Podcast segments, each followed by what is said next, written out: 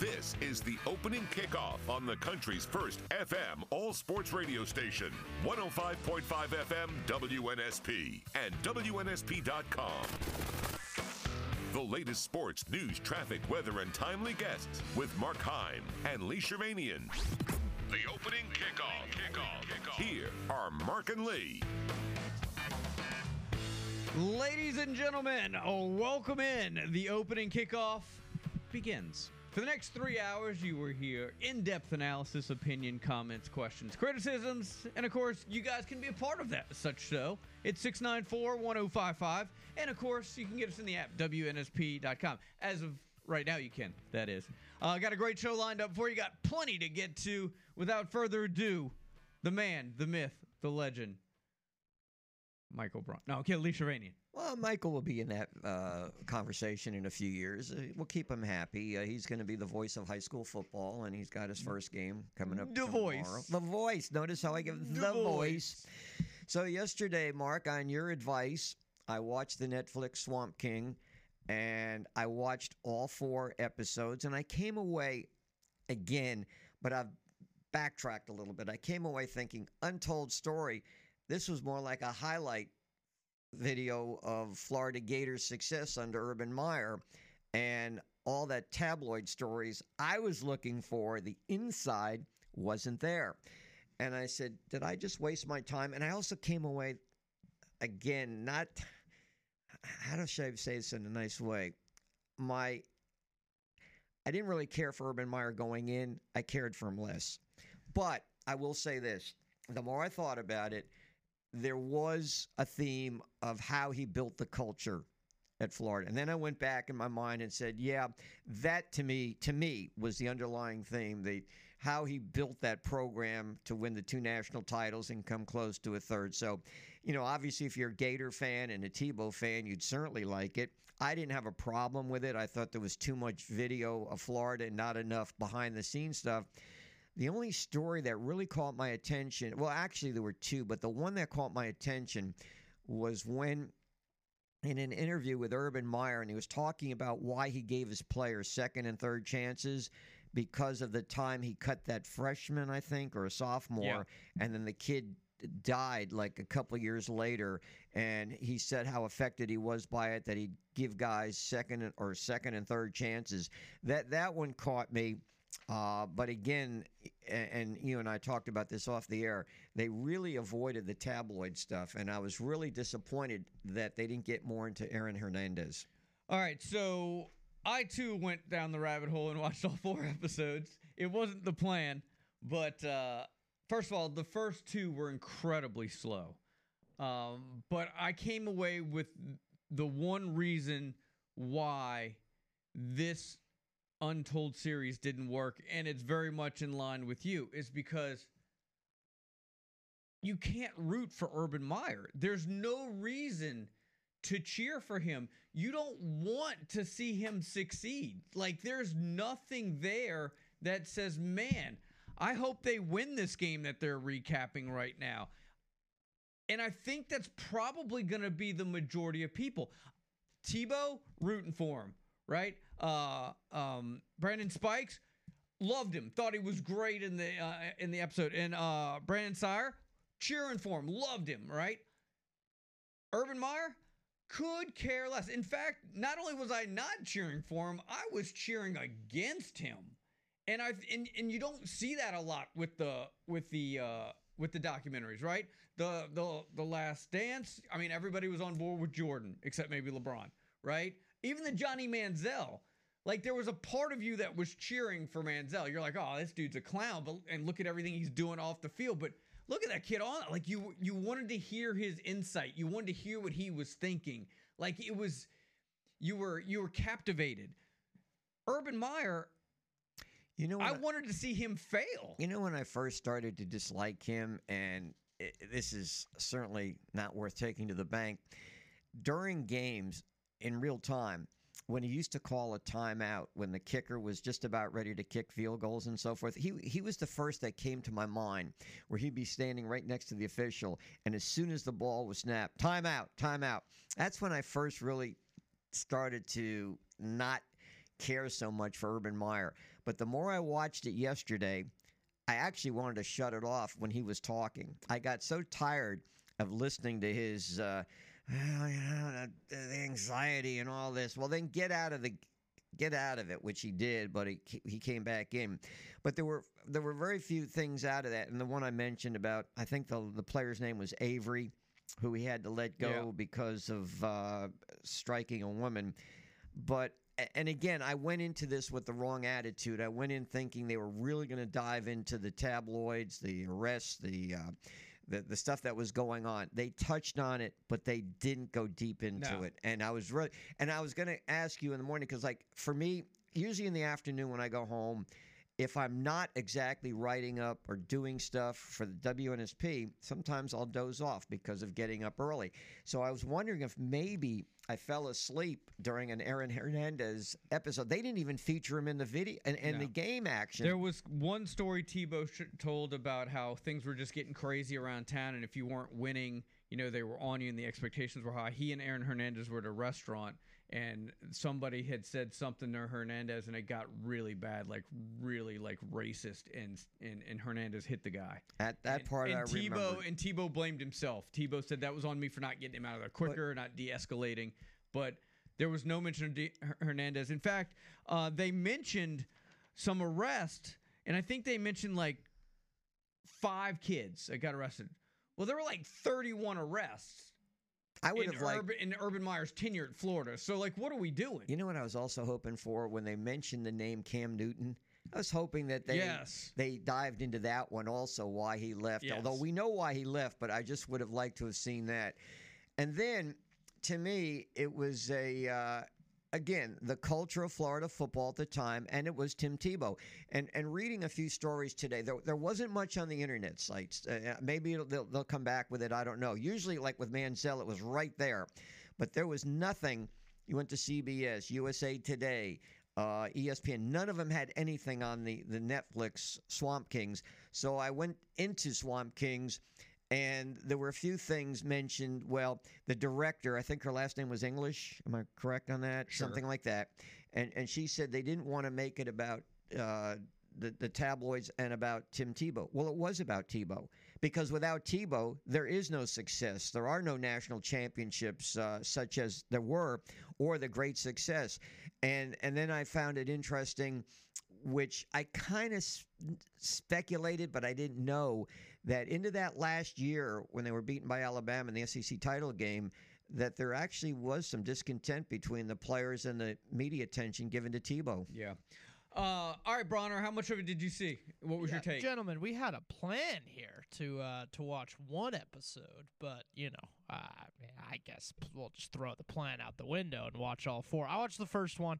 Uh, seems like the gripes you guys have with the whole thing is kind of the gripes that the entire Twitter world has. Didn't go far enough. You know, Carlos Dunlap's DUI before the 09 SEC championship was something that people wanted to see. Obviously, Aaron Hernandez. But yeah, my biggest thing, and I assume this is a prevailing theme throughout the four episodes, it it it tries really hard to make Urban Meyer likable. Yeah. Uh, and Urban Meyer, as we all know, as Lee just said, he's kind of the most unlikable guy maybe in the history of college football, maybe in the history of sports, because I mean his his NFL tenure, we know what a circus that was. But you know, it tries really hard to be, oh, talk about how competitive he and, and I I'm not denying the fact that he is competitive. I'm sure he is, uh, and you know the the fire he has to win and all that all that all that great stuff. But he's also you know, I mean, frankly, he's also a scumbag. So. I don't know. I, I it felt like it was it was pushing a, a, a pro Urban Meyer narrative, wanting me to like Urban Meyer, and, and I just I don't know. Now, I, I think to that point, though, the director pointed out that a lot of these guys were very hesitant to sit down and do the doc because they didn't want to get into everything that we wanted to hear about. Yeah. Right? They wanted to be very specific about what they were talking about. Even Urban Meyer at first were skeptical, and I'm Tebow was surprised he- skeptical. was, yeah, were- did it.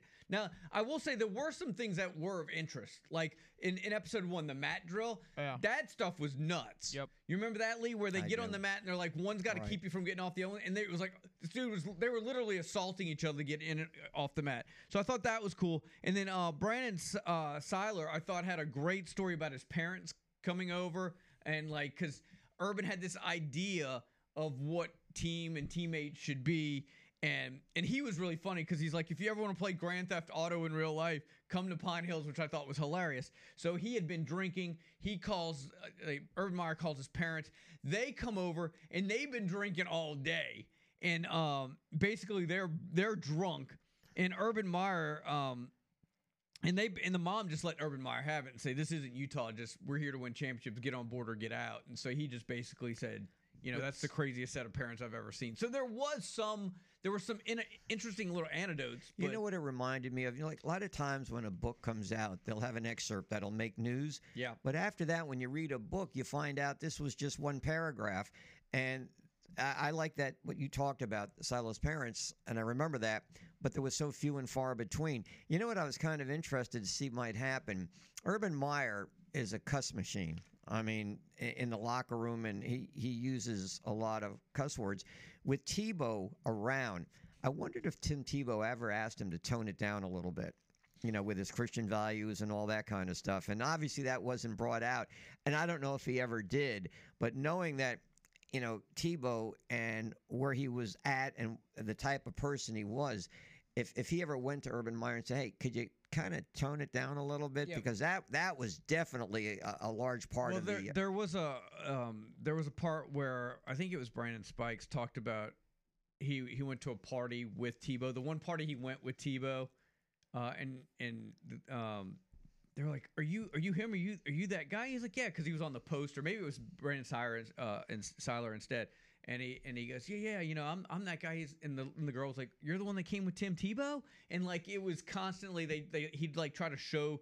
Tebow a, a picture, like a nude picture on his phone, just to get a reaction, and he got all shy about it. And they were talking about how he, he if he's not if he's not reading his playbook, he's reading his Bible. He just wasn't that guy. Um, so there were some interesting. I mean, he there was a tarmac incident after the uh, South Carolina game. They lost to Spurrier. Uh, he had him on the tarmac and he just unleashed on him on all, and had somebody quit or they kicked somebody off the team from the tarmac. Uh, so that was kind of cool. But to to your point, to all our points, it just it just it wasn't very good. I thought the main thing that I took from it being in the state of Alabama is, and this might be the big difference between Urban Meyer and Nick Saban. Nick Saban, you know, we, we hear it ad nauseum. He's focused on the next play, perfection on the next play. You know, do the work and the result will be there at the end. Urban Meyer was only cared about one thing, the result.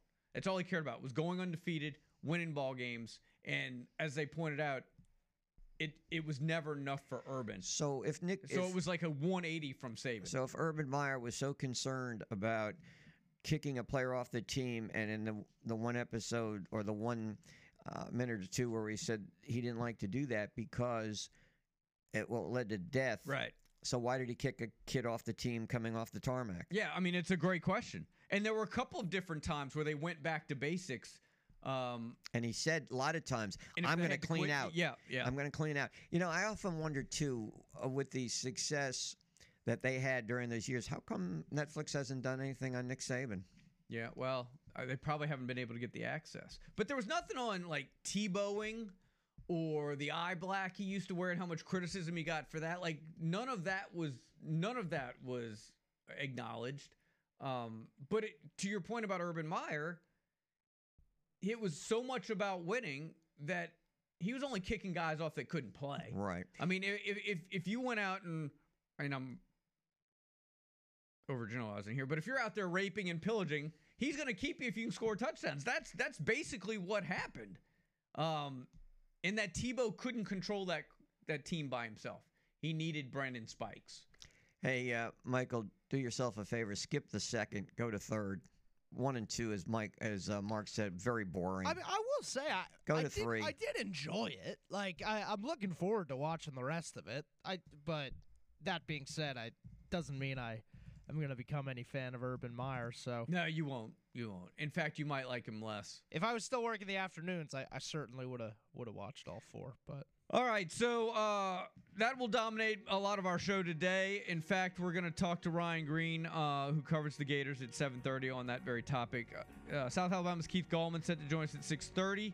Uh, Renardo Jackson of LeFlore, the coach, he's going to join us at seven. Chris Stewart and Andy Bertram. How about that? Eight and eight thirty. See a common theme there? I do. We'll uh, we'll get their thoughts on a number of issues, including maybe the the doc. Uh, all right, scoreboard, traffic, weather. We're off and running. Reggie Bush is in the news. That ought to make for fun reading today. We'll tell you all about that coming up as well. Stay with us. It's the opening kickoff. We're just getting started on this Wednesday edition.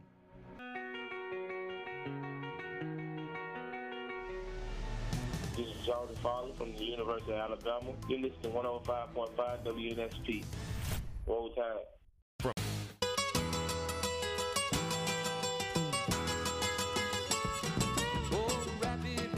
That stock car boy, he too much to believe.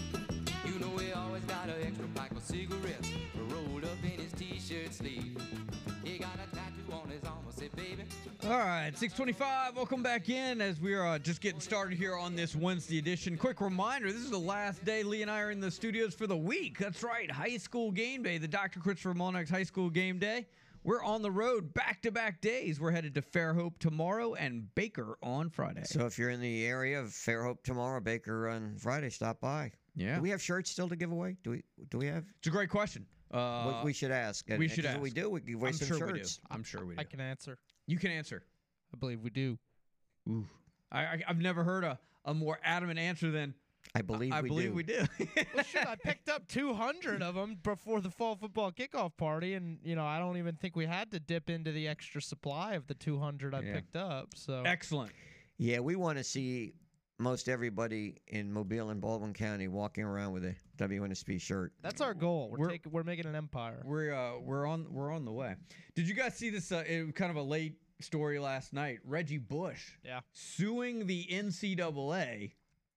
He's uh supposed to talk with the media today. He's filing a defamation lawsuit, um, uh, cla- claiming a malicious attack of his character.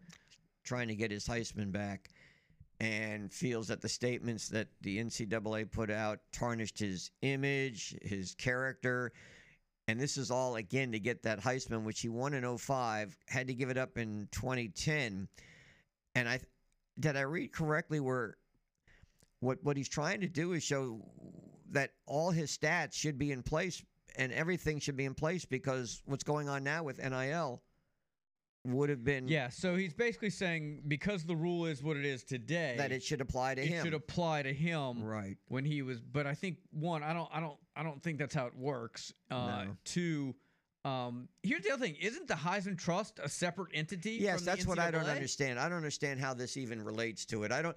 I mean, if he was given even what even OJ never gave up his Heisman, although he sold it and he got into trouble trying to get it back. But I don't. I don't see. I never understood why he had to give it up because they're not connected. well i don't think he's got much of a a, a case here and i'm not a, a clearly i'm not a lawyer and i didn't stay at a holiday inn express yesterday but I, I don't see how his character was hurt i mean did he play in the nfl yes. Did did he have endorsement deals after the fact? Yes. Did does did he get an analyst job? Yes. So I, i'm not sure how the ncaa somehow impacted his life in a negative way other than he gave back the heisman. Now the ncaa didn't tell me he had to give back the heisman did they?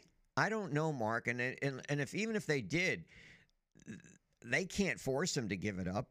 They're not a law. By, they can't send police over there authorities to try to find it. I don't get it why he even gave it up. Um, and maybe somebody out there knows. I mean, if he wins this, does this mean SMU can sue the NCAA for putting him on death on the death penalty way back? You know, when Lee was a little tyke. Give the man his Heisman back. Why? Well, first of all, when you get a Why? Heisman, isn't it it the back to him. replica? It's a replica. It's not the original. you think original. you should get it back? Yeah. Why? I mean, wh- why shouldn't he get it back? It's legal to pay players now. What did he, Oh, what did you he see, do that was this so is- egregious? Because the rules were set in place So that what? he broke. So we're gonna take Johnny Football's Heisman too? He was cleared. No, he was suspended. He was suspended. yeah, and then for three admi- games. and then admitted to everything he did wrong in the documentary that just came out. Just give it back to him. Who, ah, ca- who cares? There's Bronner.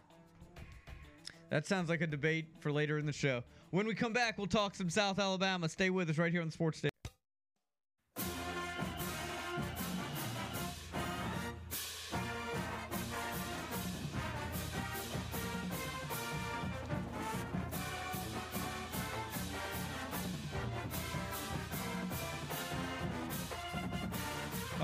632. Welcome back in. The opening kickoff. Mark Lee uh, Bronner here in the studios of WNSP. All South Alabama home games on Saturday start at 4. That's the kickoff, including September 9th at Southeast Louisiana. Get your tickets to get out to Hancock Whitney at usajaguars.com slash tickets. More information on the Jags. Carter Bradley, who's become kind of a steady guest on our show, selected to his fifth preseason watch list, named to the Johnny Unitas Golden Arm Award, one of 48 quarterbacks around the nation. When you get out to uh, Hancock Whitney, you get to see Keith Gallmon back in action, the Mobile Christian alum who's been our on our show on occasion is back in action after missing last year with an injury. Keith, welcome to the show. Good morning. How are you today? Good morning. I'm feeling good. How you doing, sir? I'm glad to hear you're feeling good. What was it like? Because I think you were out all last year. I think was it a pectoral injury? Am I correct on that? Yes, sir. Okay. I Well, tore my right pectoral muscle. so what was it like the first time you went out there after that injury, back on the field, the practice field, and hitting somebody? Were you a little anxious about it? Were you concerned at all, or you just let it all loose and said, "So what? I'm going out there and hit." I was just ready to let it all loose once I got out there. It was so much excitement held in just from not being able to play and not being able to hit somebody. So that first day in pass really brought me back to life, I feel like. So this may be a loaded question, but in practice, has it been the defense ahead of the offense, or the offense ahead of the defense? I can say it depends on the day.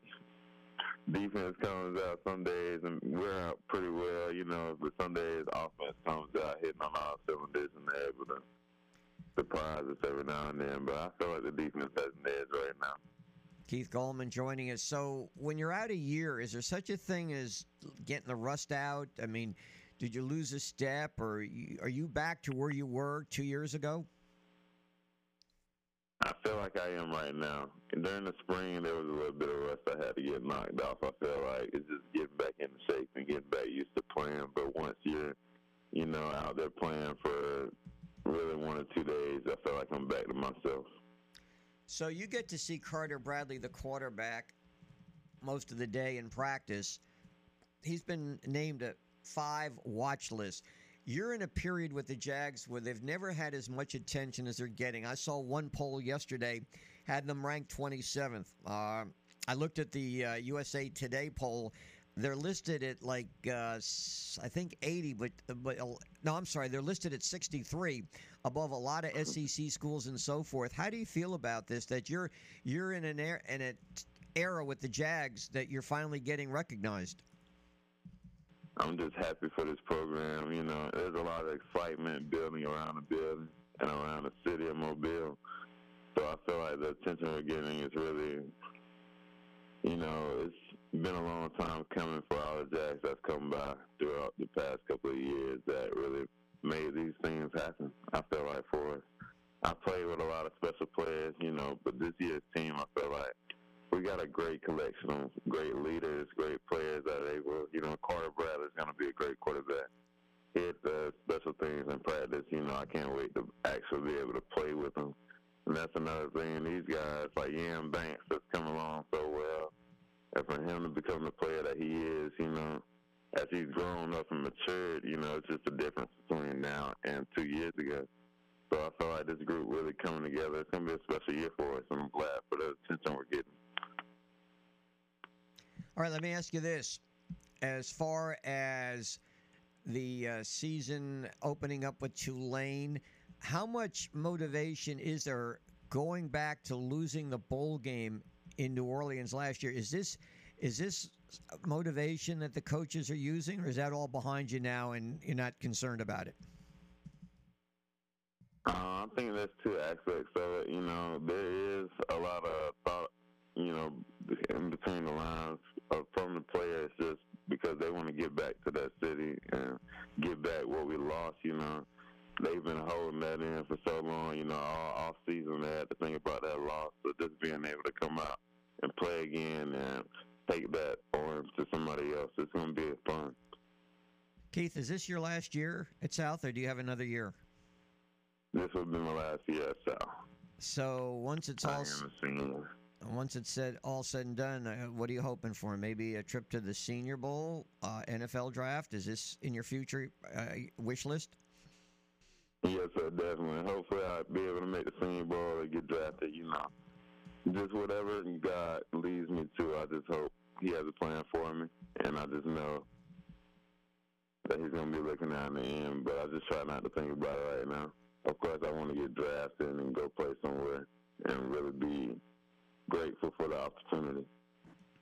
Keith, before we let you go, who's the one guy on the offensive side of the ball you're ready to knock heads with the most? Be honest. Come on, tell us. Just us.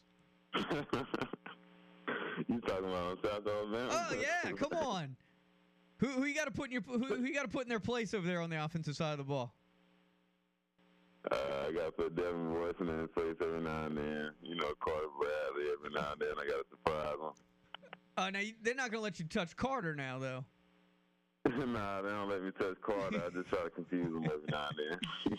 Hey, well we it's kind of playing man, mind games with Carter Bradley. You know, he's a smart guy. yeah he is. All right. Well, uh, hey, great to have you back in the lineup. We're looking forward to having you on again, and uh, we appreciate you getting up early with us. Thank you. No problem. Thanks for having me. Yep, that's Keith Gallmon, ladies and gentlemen. South Alabama, always uh, always great to hear uh, hear from the Jags. Uh, we were out last week at Heroes. Uh, we got a chance to, to talk to a couple of guys out there, so it's going to be a great season. We're really looking forward to it. Should be a lot of fun. Opens up on September 2nd. We're getting close, and they'll be at Tulane, and that'll be a nationally televised game. All right. This is going to be a thing. I think it's going to dominate the show. I just have a feeling about this. All right. Reggie Bush. Should he or should he not get the Heisman back? Go Bronner. I mean, I don't even think this is a remotely controversial take. I, I'm surprised you disagree with me, frankly. I, Well, I mean, he he broke a rule. Now we can sit here and talk about how ridiculous that rule is, but a rule is a rule, and there was an investigation. He was he was he was punished. so you You- should have just lied and said his family came from oil money? Yes. Yes. I mean, I think I think the current See, here's the problem. Everybody likes to sit here and talk about how college football everybody cheats, right? But then we all go up in arms when we finally catch somebody that actually violated rules. And we're like, but it's just not fair. He was really the best player. He should get his trophy. What? No. He broke the rules.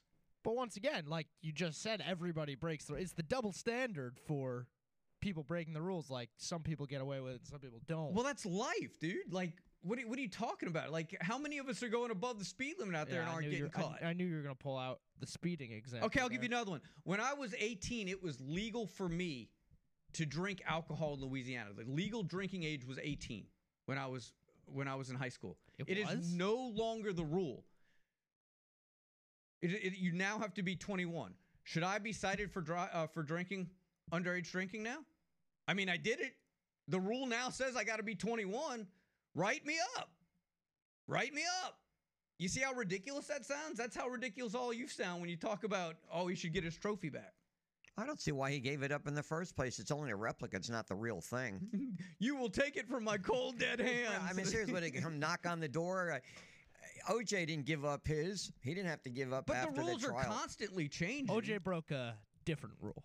yeah. True. like for instance, okay, the the baseball Hall of Fame. Let's say, well, we know there's baseball players in there that unscrupulous things have happened. So if somebody's, let's say, a writer dig dig into it, the career, and said, "Oh yeah, I found out this guy back in the '40s was doing steroids," you gonna just erase him, just take him away, just take his plaque out of there? Well, this is a lot like uh, the the whole Pete Rose thing. I was God. Well, Rose never got in, so it's not like you could take right, it but away. there- but but you see, people are always talking about. Well, it's been long enough. No, here you see the word lifetime extends throughout his life. Lee, like do you- people get soft after so long, and they decide, oh, he's been punished enough. Well, the ruling was a lifetime ban. Lee, do you think Pete Rose should be in the Hall of Fame? yes. There you Why? go. I do Oh, too. we've already kind We've of already discussed it. talked Yeah. about this. The Hall of Fame is distance from baseball. Do I think he should be allowed back in baseball? No. He broke the baseball rules. But in the Hall of Fame, there are a lot of people in that Hall of Fame that if you want to make a case against, you could. And with the Baseball Hall of Fame, to me, it's all about the stats and what you did on the field. It's not about what you did off the field, because if you did, you'd have to remove a few other people from the Hall of Fame. So, again, he doesn't belong on the baseball field. He doesn't belong in baseball activities. No managerial jobs. Keep him away. But your your argument, because you've just said it twice, is other people in the hall. oh yeah. But here's the thing, guys. Life isn't fair. People are going to get away with things. It doesn't mean we give a get out of jail free card to everybody just because somebody else gamed the system. when when Bart Giamatti or Fay Vincent, who followed Giamatti after he passed away, the whole deal was to keep him out of baseball. But again, baseball, Major League Baseball, is not tied in so much to the Hall of Fame. The Hall of Fame is is different, and they have their own set of writers and their own set. I think he should be on the or should have been on the ballot. And then if the writers don't want to put him in, fine. He committed the cardinal sin of baseball. He did. Nobody's I don't know exactly what that means, but that sounds like it's a pretty big deal. Like it's the one thing you can't do. The one thing. Oh, you don't think any of the players in the Hall of Fame bet? There we go again. But everybody's doing it. Not everybody, but uh, But the one, but there are other people doing it, so it's got to be. If they get away with it, then then then Pete Rose should get away with it. It's the same argument you guys are making about Reggie Bush. Other guys were cheating. Yeah, we know. well, he got his Heisman. Like I said, I don't understand what he gave up because it's not the real thing. They have a replica, so I don't understand. Well, he's not. He's not. It, well, it's bigger than just the actual trophy. I mean, it's the idea of uh, being the idea. recognized. So did they erase his? I'm sure they Dude erased his name and took Yeah. away all that. Dude just wants to be in the Heisman House commercials. I mean, I don't blame him. It's the greatest commercials of college Or, football. or maybe a San Diego house, he could have something in there. That's the that's that. well, he had the, plenty. He got a house. He got ten grand Right. to furnish it. I mean, his parents lived there rent free. I mean, it was against the rules. In fact, Was he worth I'm not even sure those that that you can even do that today. I mean, he could make NIL, but they can't. Boosters can't. Can boosters give your family a house today and then give you ten grand to go furnish it? Oh, it's It- nice to it- have a prosecutor on the station. It's nice to have a morning prosecutor. Yeah. By the way, um, was he worth it Was Reggie? for Southern Cal? oh hell yeah. That's what I'm saying. Absolutely. Yes, he was. That's one guy That's that they saying, like, actually what- like, benefited. I mean, in the long run, Reggie won. I mean, I know he doesn't. I mean, people. This is the other thing. When people see Reggie Bush or think Reggie Bush, they know he's the best player that year, or however many years he played. Like, there's.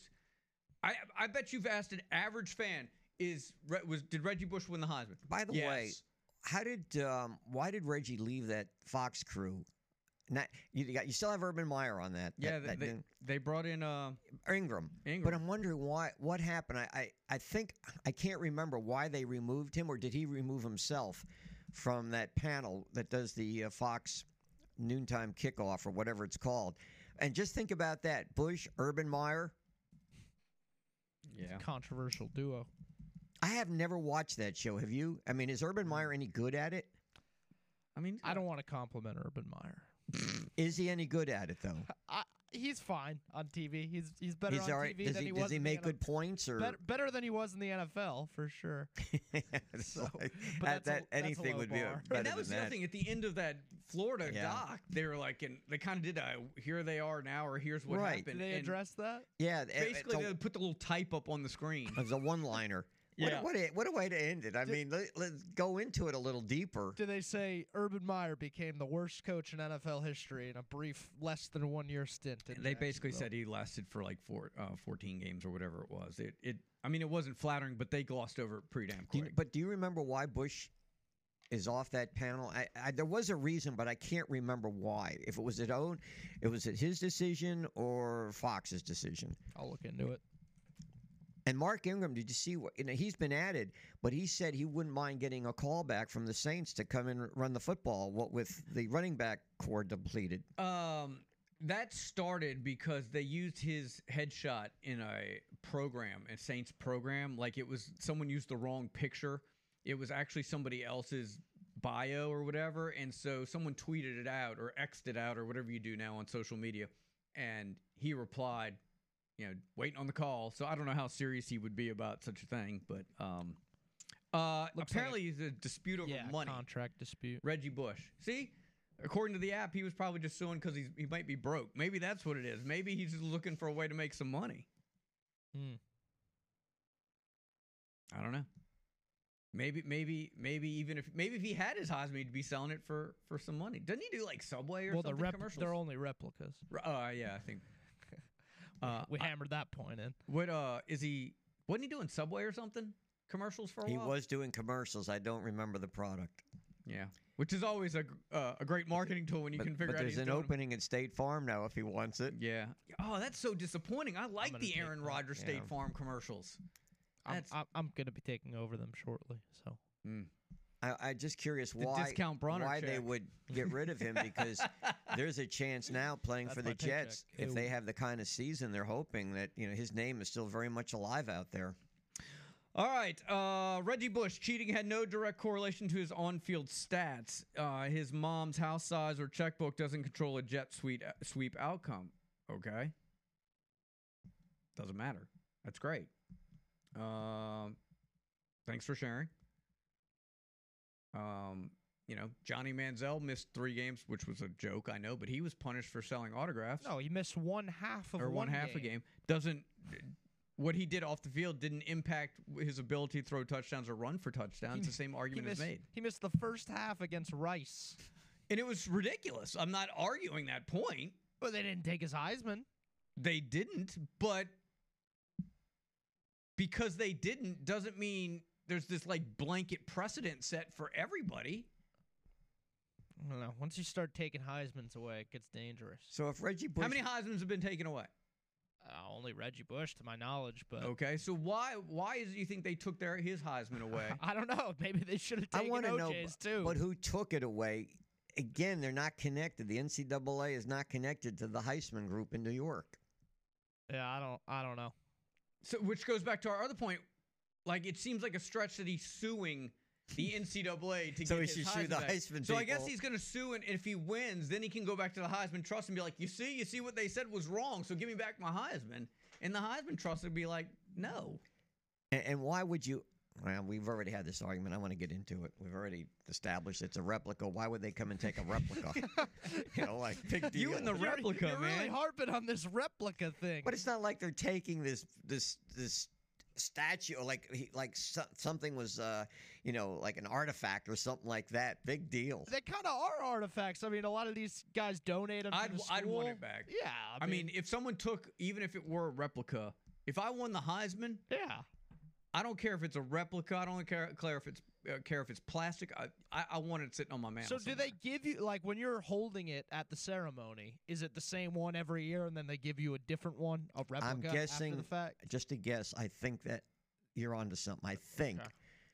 but you don't take the the real one. Uh, yeah, I think we've made that. Yeah, I think we've made that overly. Really- okay, really so that point uh, we're not handing out Heisman's. We got something better. Some fried deliciousness. How about that? You can't take that away from me, Heisman Trust. Yeah, but not from- if I eat it. But from now on, we, we're going to have to go through the character of everybody who calls up, and if we find that there's anything against them, then we can't give it up. Is that right? I'll- well, I'll based on some you guys' argument, yes. If there is, i- if if No, based on away- your argument, I don't care who wins it. No, I'm just saying if you get caught, there's a penalty. I'm not taking. But you don't have to give us back the card, gift card, if you get caught. I don't know. Is it a replica? yes, they're all replicas. replica sandwich. Replica sandwich. All right, we're wrapping up hour number one. Uh, Renard Jackson, the LeFlore head coach, set for 7 o'clock. Ryan Green out of uh, Jacksonville on the uh, Gators documentary, also in hour number two. Stay with us.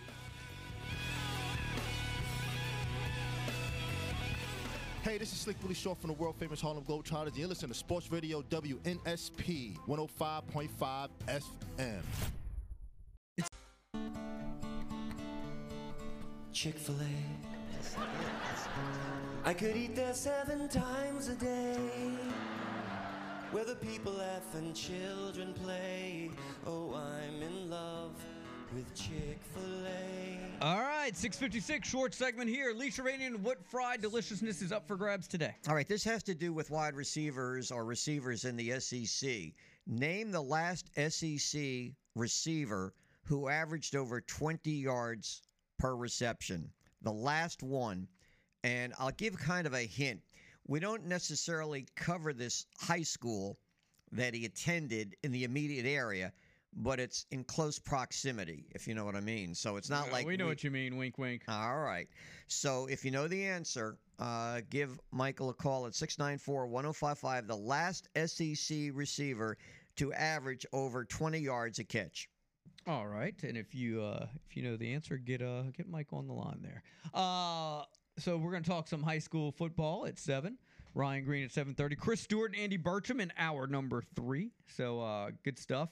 Uh, we'll get back to Reggie Bush, um, who is suing apparently. Oh, we already got a winner, Michael. Wow, it's like they knew we were almost out of time. Pretty impressive stuff. Good job. Congratulations to Wes. You can come pick that up at the station anytime. Sammy Coates averaged over 20 yards a reception. He was the last one to do it. He played at Leroy High School, just outside our, what I say, our coverage area. We may extend into there, but usually when we talk high schools, we pretty much confine it to Mobile and Baldwin County when we do it for our show on Friday. Yeah, what's the uh, what's the furthest? Is Fairhope the furthest we go uh, by mileage when it's Air Sports One? Yes. Fairhope or maybe St. Michael's. I, guess think, Fairhope's I think further. Fairhope. I can tell you guys, there's no better way to get down Highway 98 than at like 5:30 in the morning. Well, here's my Awesome. concern. Here's my concern. Driving past the high school at, at five five thirty, it's not well lit up, and I, I last time I went there, I, well, it's been a while. I kept driving. I'm like, did I pass it? Is it still within? Am I going to make this? Trust, uh, trust technology, Lee. Go ahead, punch it in the Google Maps, buddy. It's gonna tell you. Take a left in a quarter mile. I'll follow It's you. be fine. I'll you, follow you, you. can try. I'll follow. I live you. my life a quarter mile at a time, Lee. You- You're gonna have to try to keep up. Just abide by the green and red lights. That's all I ask. That's the beautiful thing when you go down that early. Last Yeah, time we went down there, to. it's all green. Hey, this morning, so I stop at the red light. Truck comes, whoop, goes right by. Red light and all. It happens so many times when I drive to work in the morning. Do you ever, do you ever run a red light accidentally or on? pur- Never, not once in your life. You're like, oh, I've- it's, it's yellow, it's yellow, yellow. Look, oh, I'll be up front. I mean, I- I'll I'll try, you know, the yellow lights, not knowing that they get to red so fast. I've actually gone when it was yellow, and then by the time I got to the other side, it was But was you red. never went over that line No. when it was red. No. Like thinking, I got it, I Nope, got it, I got nope, it. Nope, nope. I got to address this issue later in the show about this right on red issue I'm having over on Water Street. We'll, we'll get we'll get into it later. I'm having big issues Alright. over there. Did you run a red light? It, it, it's ambiguous. Give him a ticket. I mean, look. So if somebody else, if it happened to somebody else, if somebody else got ticketed for a red light, It depends you should on get one too. it depends too. on who you ask. you should get one too. Yeah. All right, uh, high school football next. Stay with us.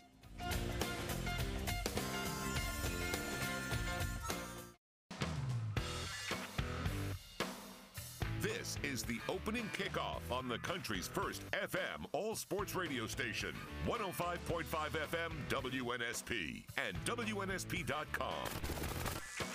The latest sports, news, traffic, weather, and timely guests with Mark Heim and Lee Shermanian. The opening kickoff. Kickoff. Here are Mark and Lee. All right, here we are after an animated and spirited hour number one. Who knows what the rest of the day holds for us, but it's all going to be good stuff. Welcome in the opening kickoff. Thanks for making us part of your morning. Uh, Mark Heim, Alicia Vaney, and Michael Bronner, all right here in the studios of WNSP. Well, coming up uh, tomorrow, we've got high school football starting up. Uh, I, I, I've noticed where there's been some time changes because of the heat, but as far as I know, LeFlore will open up the season at home in their brand new stadium. Yeah. Yeah, brand new stadium. And as far as I know, it's still a 7 o'clock game. But you know what? I don't know for sure, but I do know somebody who does, Renato Jackson, the head coach. Coach, welcome to the show. Good morning. How are you today? Hey, good morning, Mark and Lee. How you guys doing this morning? We're doing wonderful. I talked to you yesterday. You sound so excited about this. Tell me about the, you know, the excitement brewing with your own stadium. That'll be your first game, your first regular season game. Oh yes, man. We are ex- we're, we're extremely excited. Uh, the community is excited. The kids are excited. Uh, it's just going to be a very special night to be able to uh, walk out of the field house and, and have a home field to defend. Uh, we we've had to play uh, full season on the road last year, so we're excited to have um, our fir- first home game. You know what this is like? This is like Christmas. You know, you know the family that puts the gifts out under the tree before the big day and you just have to kind of walk by it for a couple days. That's like what you guys are going through with the stadium right now. It's like that present's just sitting there ready to get unwrapped. Yeah, absolutely, man. And, and the, uh, the difficult part was uh, we had to walk past that tree for a full year. so, so we, we, we saw the, the, the gift under the tree uh, around this time last year. It just wasn't quite ready for us to open it. So, uh, man, we're excited. Uh, the gate the gates will be open, and uh, we hope the people are in there. All right, what time do the gates open uh, Friday? The gates open at 5:30, um, and uh, kickoff is still at seven. Uh, we will, you know, watch and monitor closely that heat index, um, but as of right now, we're still planning to kick off at seven. All right, that was my next question. How have you been able to navigate through the heat? What have you been doing differently, or just to keep the uh, the, the players alert and not getting uh, cramps and things like that? Yes, sir. Well, man, uh, uh, myself and my staff, uh, we have a great trainer who has a, a lot of college experience. I think Ian uh, probably worked on the college level for about 25, 30 years. So he does an amazing job at uh, keeping me informed on when things get dangerous. And uh, to be quite honest, man, my staff and I, we really take um, heat-related illness and cardiac issues seriously because uh, my brother passed uh, from cardiac arrest during the sporting event uh, when we were growing up. So I definitely take that uh, very seriously, and uh, we alter our practices and then dial them down as necessary uh, because the goal is always to make it home safe. What's the uh, capacity for the new stadium at LeFlore? Uh, the, I think the capacity is right at about uh, 4,000, maybe a little over 4,000. Um, so we're hoping to get uh, 4,000 uh, screaming Rattler fans in there uh, in about 48 hours. You're going to be selling bottled water? yes, sir. Man. We we uh we, we put the the Sam's uh, concession order in overdrive on hydration uh, products. You got it going. Now, it's one thing to open up a new stadium, the excitement.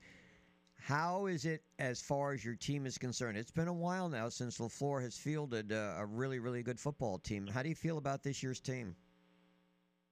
Man, I, feel um, great about our team going into this season. Uh, I'm not sure a lot of people really realize, man, last year we were extremely young. Uh, we played some guys uh, as varsity starters who uh, hadn't played football in probably the last six years of their lives, um, and those guys got invaluable reps. I think we have some uh, some new faces um, that we, we were able to grab and, and get out of recruit the hallways and get them out there that are going to be very uh, beneficial to the program as well as themselves. We found a few playmakers uh, inside the hallway, so I'm excited to see uh, everything come together. Those additions as well as um, a few of our returning guys. See, you're opening up against Chickasaw. What do you know about them? Man, um, I, I know that um, Chickasaw is a well-coached team, man. They are actually um, a, a pretty big ball club. They have some some big guys and some key places and some athletic kids uh, that can make some plays. So uh, it's going to be exciting to, to get a chance to try to stop those guys, and uh, and I'm I'm really um, you know expecting some great things from this area out of Chickasaw. All right, let me ask you this: Do you have any uh, pregame ceremonies planned or anything special before the the first game? Absolutely not, Lee. I ask everyone around. that sums to, it up. Uh, if, if at all possible, let's focus on getting the first win of the year, and uh, we'll we'll do all of the celebratory stuff uh, when we get this thing turned around here. Very good. Hey, it's great to talk to you, Renardo. We hope to be back in action with you on the uh, opening kickoff. We wish you the best and hope you get that sellout you needed. Yes, sir. Thank you so much, man. I appreciate uh, you guys for allowing us to talk about the game, and thank you for everything that you do uh, for high school sports in the area. Thank you, Coach. Uh, good luck, and uh, we'll be in touch for sure. All right, thank you. All right, we got a couple minutes if you want to jump in at 694 1055. Uh, Lee and I knocked out the uh, Gator doc. Uh, we, we said we were going to watch episode one really surprised We me went- that you didn't even write anything about it on AL.com, and I was wondering if that's co- because it's coming. It's Oh, coming. it is. Oh, you are going to? Yes, I just, I, I mean, you know, I, I- I- there were four episodes. Readers were dying for no, those but thoughts. because normally, Mark, when you when you something grabs you, you know, something in the f- and and I'd be hard pressed to come out with anything that would you know say, well, th- let's let's get this out right away. And like the, I told you in going through, I was I went through a lot of the sports internet sites. Nobody did anything on it yesterday. And that's not to say they won't down the road. Well, I mean, I didn't finish watching it till uh, almost 9 30 10 o'clock last night. So at that point, it was Oh, going to be hard okay, I got to gotcha. something around. All right. But I can tell you that I am going to write about. I was uh, done at four thirty. right in time for dinner. Uh, I was done at four thirty. I, I'm I'm gonna write about their thoughts about that loss to Alabama for sure because uh, I think one of the things it didn't surprise me, but I did find was interesting, and I don't want to give the whole thing away, but too late was that how despite how dominant Alabama was in that game, Florida even to this day said like they should have won that game. You know what's interesting too about yeah, that? you see, Bronner's response says it all. Like Yeah, you're but- like, what? but Yeah, no, like- they were hell bent on. They, they supposedly in in the final episode, and the I, almost lost sight of the fact when they talked about well, you know, the, some of the players were you know getting a little fed up with all the publicity given to Tebow, and it wasn't like Tebow's team uh, so much as it is Florida's team. And some of the other stuff that went down, that they were still undefeated going into that game. You know, they made such a deal about, well, the struggle, and that's all Urban Meyer talked about. You know, the struggle here and the struggle there. Yet they were, you know, running up wins all over the place, and you know, it, you know, in fairness to him, whereas he's not my favorite coach, I think we've established that, and and I find him least likable even more so after watching that. The fact of the matter is, he did a great job in in getting Florida back to where they wanted to be because they weren't very good when he took over. And but the thing I didn't realize, and you brought this out, the culture, how he did it. Uh, you know, they often talk about Bear Bryant, uh, you know, the Junction Boys and all that.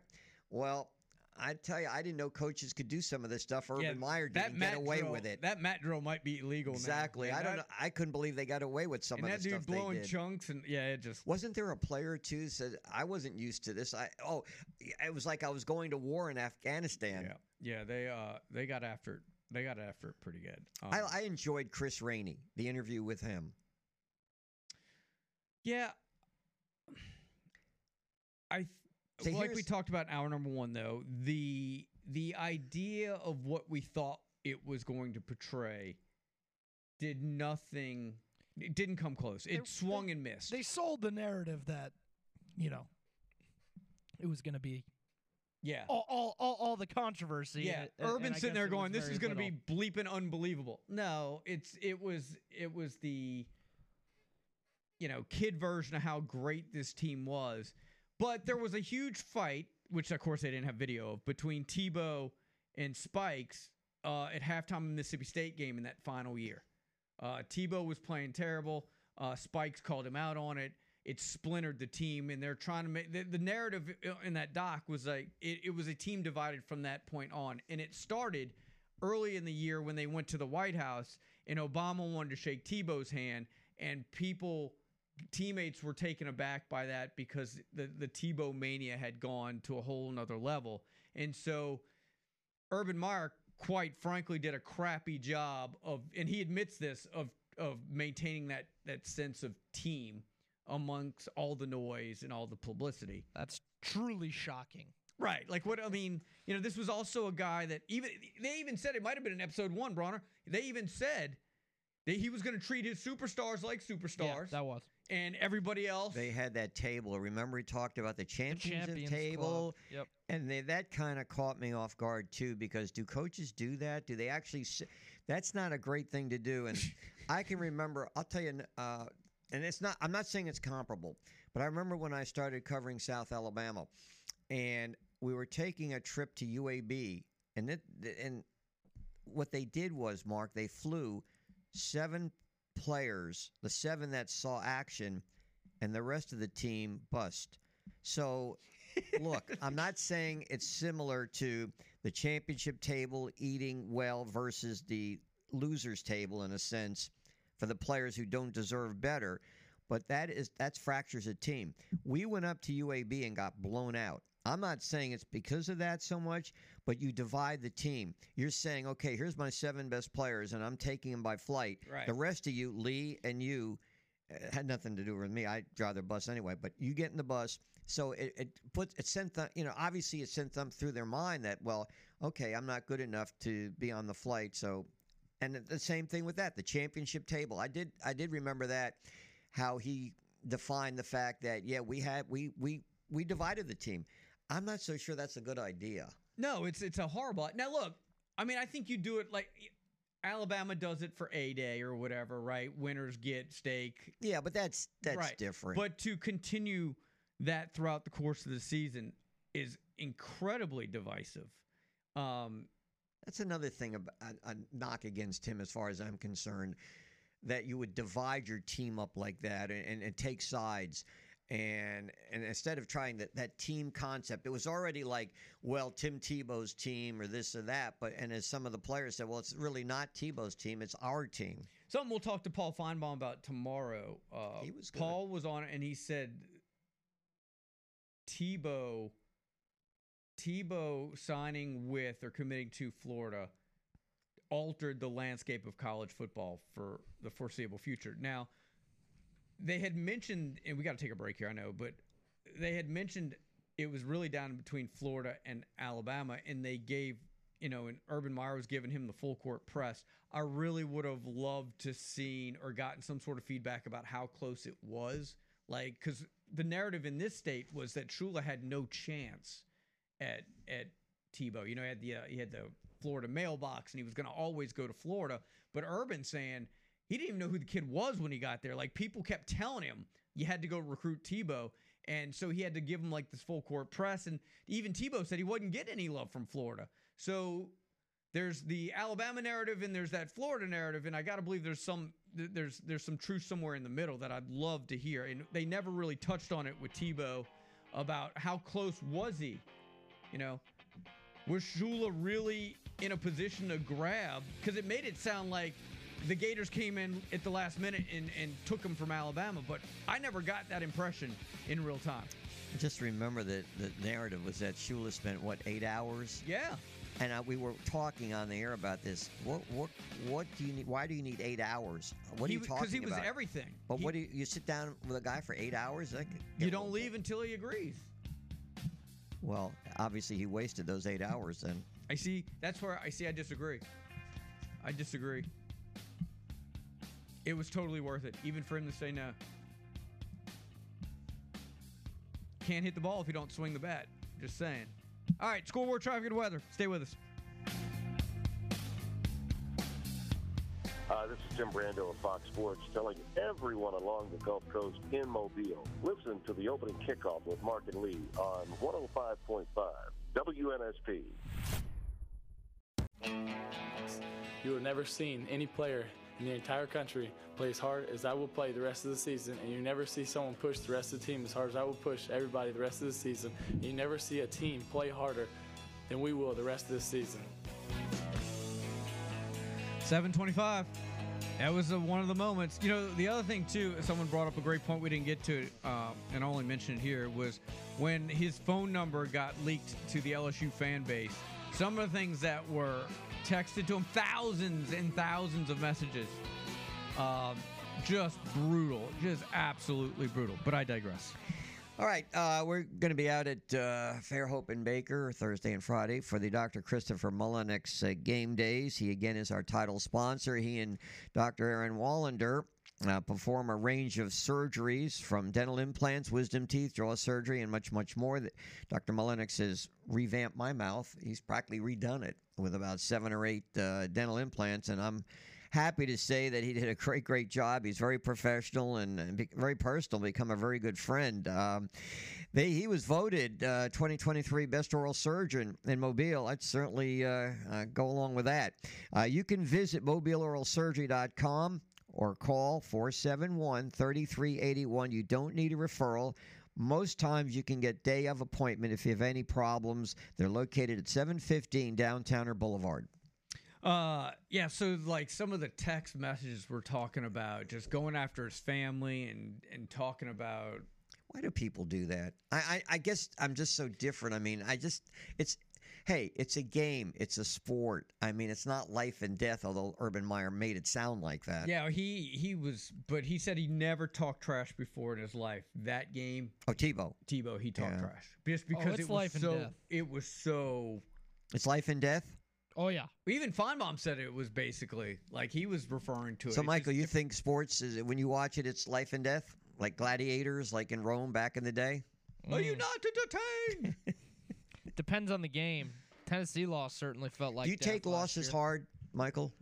Yeah, I do. oh, it's gonna be so much fun this football season. Well, it's funny, Lee. I, I I've kind of evolved. I used to. It, it, it depends on your perspective which one is worse. Like when I was like 14 or 15, I used to like you know really like tear up my basement and like throw things and get really upset. And now, you know, I, now I'm an adult. Now I just sit there in silence and like don't say anything for like an hour and and just get really depressed and upset. You You, know- tell me which is worse. No, I, I well, I, I feel for you. Maybe you should take some Ambien. Is that what Urban Meyer uses? Yeah, the, I'm only uh, kidding. I don't even know what that is. The But Tennessee loss, I don't think I spoke. Michael, for I had a good co-host. Uh, actually, I won't get into names, but he was my first. And Pause. do I know? Nothing good. I didn't even hear what you said. Uh, it's it's a it's a kid term. It's all good. All right. And he basically, the year that Alabama went downhill and didn't have a good year, went into what I what he said was a dark side, depression and all that kind of stuff. And I'm like, it's a game, it's a sport. I mean, you, yeah, you get happy when you win, but it's not the end of the world, is it? Well, we'll see what happens this year, won't we? Well, you should have you should be okay for Saturday. I'm worried about you on Sundays. Well, you know, it, my entire mood for the week depends on how the weekend goes in the fall. See, so. when I hear things like this, I, I pray for losses just so I can just just Yeah. just nudge, just just. Well, but pick. you don't want him to come in depressed. I think Mark does. Be good content. Oh, I do, John. is. I really, really do. All right, stay with us. What's next? Ryan Green on uh, the Florida Gators. Stay with us. It's the opening kickoff.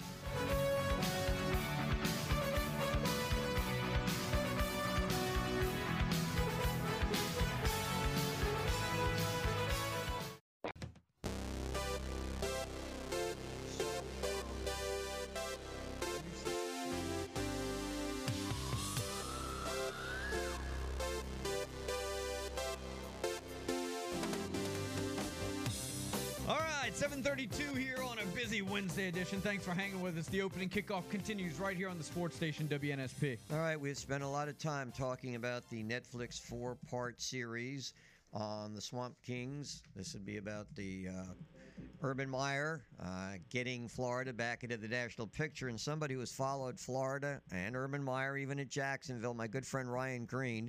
He's the uh, he's a radio broadcaster down there at 1010XL, Jacksonville Beach. Good morning, Ryan. How are you today?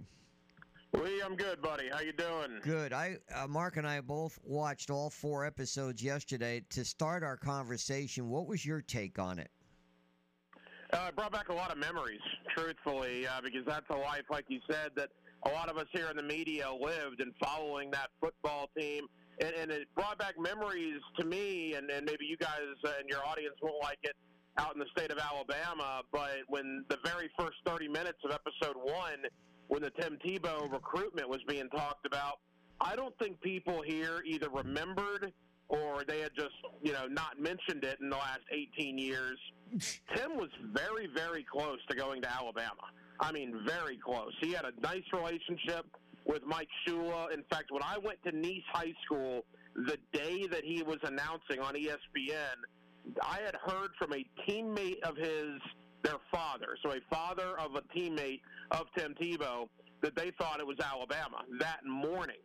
So when he went to Florida, it was obviously a pleasant surprise here locally, and it probably altered the uh, the Southeastern Conference and the history of college football forever. That was uh, a nice memory for uh, Gator fans that have watched that series over the last day or two. Yeah, so we're, we were hoping, or at least I was, that they would have expounded on that a little bit more to hear more about that because the narrative here in the state was that at the time, Ryan, was that Shula was never gonna get Tebow. He had the he had the Gators mailbox, and he was just a Gator fan from the get go, and it, it was like he was wasting his time. So to hear that version of it, I think uh, piqued a lot of people's interest in this state. Unfortunately, we just didn't get into it.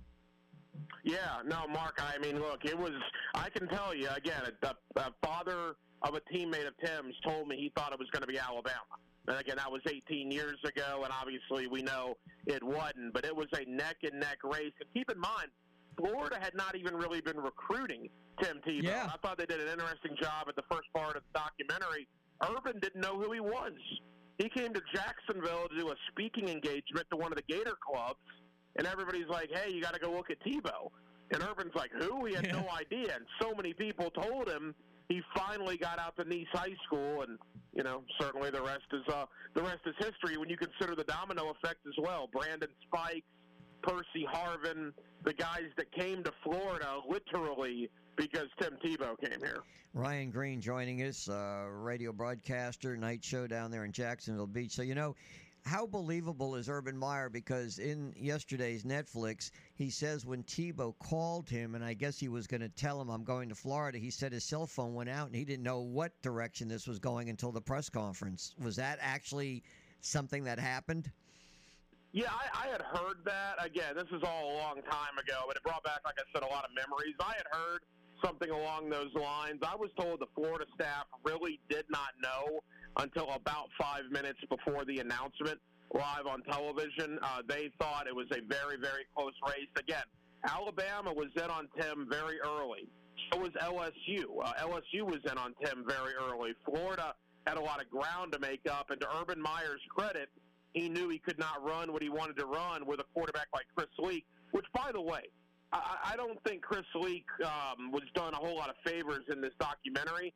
Chris Leak was an incredible quarterback at the University of Florida, absolutely incredible, and he was put into my opinion an unfair position because the fans just loved Tim Tebow, and and I remember sitting in the swamp back then when Leak would come back on the field when they would take Tebow off, and the boo birds would rain down. And I always felt terrible for Chris because if you look at the Florida record books, Chris Leak is very high among quarterbacks that have ever played at the University of Florida, yardage, passing touchdowns, etc. Uh, it's just Tebow had that it factor that we all know about, and that one-two combo in 2006 at quarterback was the reason Florida did win that first national title. So here, I got one big issue and then a, a smaller issue with the doc, and I think the three of us agree. And I'm curious to get your take. My biggest problem with this documentary was that I just found it hard to root for Urban Meyer. Like I don't, he's not likable. I don't like him. Even the Johnny Manziel, you you you kind of rooting for him, uh, even though there were some things he didn't do that you didn't like. He just Urban is just not likable, and I don't know if Florida Gator fans or at this point Ohio State fans feel the same way. And then the second thing was I thought this was very much a Disney version of what that program went through during the course of that. Like everything we wanted to see and hear about, we just didn't get any of it. Uh, Mark, two thoughts on that. Number one, Urban is not a likable guy unless you're in his inner circle. If you're in his inner circle, I know friends very close to Urban Meyer. They'll tell you he's a great dude, uh, but there's just not many of them. Urban's a very uh, close to the vest kind of guy. He just doesn't bring a lot of people inside that inner circle. And it was interesting. Uh, Florida fans loved him, obviously, back Sure. then. Yeah. And then when he had to go spend time with his family, and that took 354 days before he took the job at Ohio State. I guess he got enough family time in that 354 days. I mean, look, Urban jumped off the Titanic. After Tebow was gone and the Pounceys and Brandon Spikes and all them were gone, he had not been recruiting how he should have been at that point, and he saw the writing on the wall and he bailed and you know, the family thing, and then ultimately he ends up in Columbus, Ohio. So then Gator fans went from loving him to not standing him. Then he comes to Jacksonville in 2021 when he gets hired here. All right, let's give him another chance, you know? And then obviously that's the worst head coaching hire maybe in the history of the NFL. So now people have gone to not standing him again. So it's been a very seesaw emotional um, deal with uh, fans in our area and Urban Meyer. To the Disney point of what you said, look, I don't know this, but here's my assumption. They used a lot of footage from the University of Florida archives. Yeah. They used a lot of footage that they were not Netflix did that were they were not going to be able to get their hands on without the permission of the University of Florida. My assumption is Florida said, "All right, we will give you access to all this stuff. You can interview all these guys, knock yourself out, whatever." keep the Aaron Hernandez stuff to minimum, if not at all. Right. Because for them to not really bring up Hernandez at all, I think they mentioned him very, very briefly Yep. in one of the episodes. That to me just rang out that Florida must have had some handshake agreement with Netflix. We'll give you access to a lot of stuff. We do not want you to talk about Aaron Hernandez. Ryan, great stuff because that's what I was going to ask you. I was very disappointed because I knew about most of the stuff on the field that they left the tabloid stuff pretty much off to the side and didn't get into it. Even the director was quoted as saying they did not go deep into the news uh, cycle and the reports off the field. But I did want to ask you: Were you aware in that year they were undefeated going to the SEC championship game that there was a lot of dissension on the team as brought out between Tebow and some of the other players who felt he was getting too much attention? There was talk about that at the time. Keep in mind, the year that Alabama beat them, a lot of weird things have been happening. I know Carlos Dunlap got arrested the week of that game with that DUI, and he didn't even play, uh, I believe, in the first half or maybe the entire game of that SEC championship game that Alabama ended up winning. Uh, how can you not be a little jealous of Tim Tebow? And, and by no fault of Tim's, okay? I am a huge Tim Tebow fan, but, I mean, the guy might as well been you know, they talk about the Beatles, right? Just an absolute rock star on that campus. It's only natural as a human being that you would start to maybe resentment might not be the right, word, but jealousy certainly would creep in, particularly after four years of that 06, 07, 08, and certainly in 2009. So uh, we didn't hear it a lot, but there were rumblings that there may have been issues in that locker room. And then ultimately uh, they lost to Alabama. Although, to their credit, they came back and they just annihilated Cincinnati, I believe, in the Sugar Bowl to end that year 12 and one. So at least they went out on a high note. Ryan Green's our guest here on WNSP. And I, I guess to my previous point about Meyer not being likable, it, it was just a weird dynamic because you're cheering, you know, Tim's always very good. So he was great.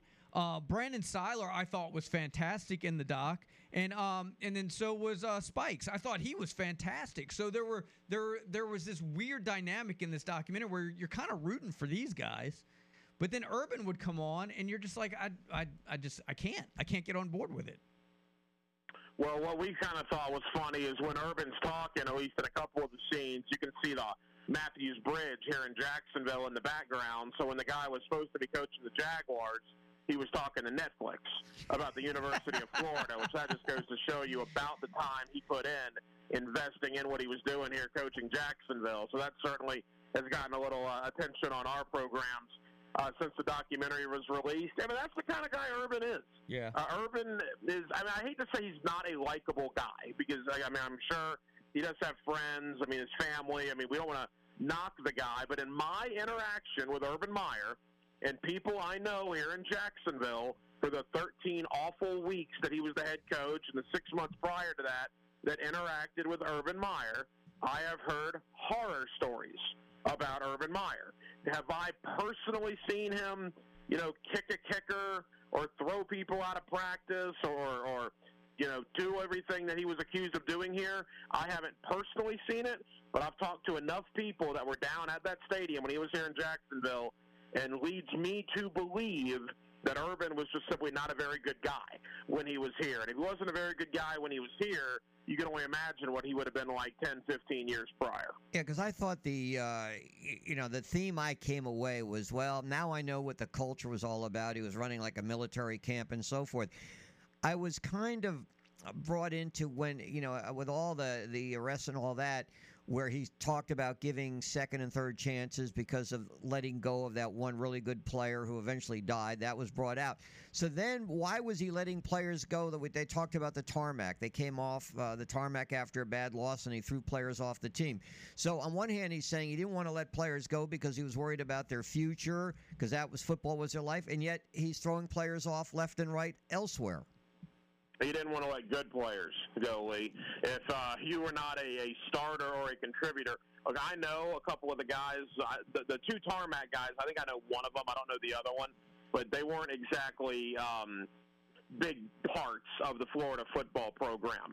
I mean, if Brandon Siler would have been doing things on the tarmac, or if you know, name your name your Gator, Tim Tebow, Brandon James would have been doing things on the tarmac, they would not have been thrown off the tarmac, thrown off the team. So Urban picked and chose, and like you said, he treated the superstars like superstars. He treated the you know, like it was, I think was the quote. Can't say that on, on your show, Yeah. certainly. Uh, I thought it was interesting they brought up the Champions Club as well. You know, the fact that if you were in the Champions Club, you were getting steak and lobster brought to your table. If you were not, you had to go get your hot dog and your hamburger. And, and the players, to their credit, at least Brandon Siler, I believe, said, look, a lot of coaches do that. Almost all coaches do that. But they don't make it that recognizable. And he almost appreciated Urban for that, that he wasn't sugarcoating things, that he wasn't hiding things. You talk to a lot of Urban's former players at Florida, Tebow especially, but the other guys, they have a high opinion of Urban Meyer, at least the ones I talk to. Major Ryan, Ahmad Black. We're actually going to have Tate Casey on my show later on today. He of the jump pass against LSU, which was featured in the documentary. A lot of Urban's former players really like Urban. It's the media, it's the fans, it's the opinion outside that building that is so negative of Urban. Or is the uh, Green family going to be participating in any mat drills this weekend? Uh, boy, you know, uh, it's funny you say that, Mark, because I, uh, we, we look at the mat drills, right? And we always hear about mat drills, and that's one of the doc- things in the documentary that I learned. Look, I knew they were somewhat brutal, but my gracious, Yeah. I mean, I didn't know it was like that. Assault. And the midnight workouts that they had as well. When Tebow said that's one of the best uh, nights of his life, or some of the best nights of his life, going in there and lifting instead of going to parties. I mean, it was a crazy situation in Gainesville. But to their credit, they were awfully good, and they won an awful lot of football games. And Urban Meyer, I mean, whether Gator fans like him or not, the bottom line, he has double the national championships at Florida as opposed to Steve Spurrier. Spurrier with one, Urban with two. So Urban forever, whether Gator fans like it or not, will go down as the most successful football coach in the history of Florida football. Was he booed? As he said, he was booed when he went into a restaurant or something after a loss or two in Yeah, Gainesville. no, that was in that was in the first year in 2005. People were so mad that Spurrier beat them in 05. so mad. And I'll tell you this: the Jarvis Moss block in 06 um, that saved the national title for them. Yeah. If Ryan Succop hits that kick and Spurrier beats him two years in a row, I honestly don't know if we would be sitting here talking about Urban Meyer because fans were so mad about 05. If it would have happened again in 06, there would have been a lot of people screaming to get him out of there. I'll tell you a quick aside about the Jarvis Moss block that won them the national title. He's kept them alive in that win over South Carolina. The very next week, they play Western Carolina, and Moss got popped for weed. So he had to be suspended seven days later. Now, let me ask you guys something. Do you think he got popped for weed after the field goal block? That's a little bit of a coincidence, right? Sure. He plays against South Carolina. He doesn't play the next week against Western Carolina. Give me a break. That's just some of the things that happen at big time college football programs, and it happened back with Florida in that 06 season. Ryan, great stuff. I mean, we can do three hours. We've basically done three hours on it. Um, I'll leave you with with this thought though. To your point about Spurrier, though, it was really interesting because he talked about how he had to beat Spurrier. Like he just he felt like they were almost cheering for Spurrier. Uh, it just showed kind of that paranoia, I guess that that manifests itself over over that short period of time where he was in Gainesville. It was fascinating stuff. We man, we appreciate it. Let's do it again soon. Hey guys, take care anytime. It's football season. Call me whenever you need me. we Yes, sir. will, Ryan. Thank you ever so much. Uh, yeah, Tebow loved him Friday, Saturday night, so he wouldn't have to go. Uh, he wouldn't have to go to the parties. They tried to go get him to go to. He went to like one party. That was one of the funnier lines Yeah. of episode one. they were talking about the midnight workouts and cuts to Tebow, and he's just like, "It was awesome." Yeah, and and Brandon Siler had gone or taken him on a scooter to a party, right? Um, Might So- have been past episode one. Oh, I th- not. Well, maybe it was. So uh, it was either Siler or it was uh, Spikes who took him on a, a scooter because he said he wanted to hang out with him. I thought it was Siler. Uh, wanted to hang out with him, and he thought he wanted to go party with him. So they get to the party, or whatever, and some girl comes up to him. He's like, "Are you are you the guy?" And Siler's like, Yeah, I'm the one on the poster. Yeah, that was. He's like, no, are you the one that brought Tim Tebow? And she's and he's like, what? Uh, it was just it was it was there were some really great parts. Siler and and um and Spikes were really good in that. All right, let's take a quick break. We come back. We'll wrap up hour number two. Uh, Chris Stewart and Andy Burcham in hour number three. Continue with your comments in the app. Okay. Should Reggie Bush is getting ready to sue the NCAA? By the way, we got into a heated topic or heated debate. Should Reggie get his Heisman back? Bronner says yes. What do you say, Lee? He should have never had it taken away. And I think y'all are both crazy. That's what our number three is shaping up to be. Stay with us right here on the sports station, WNSP.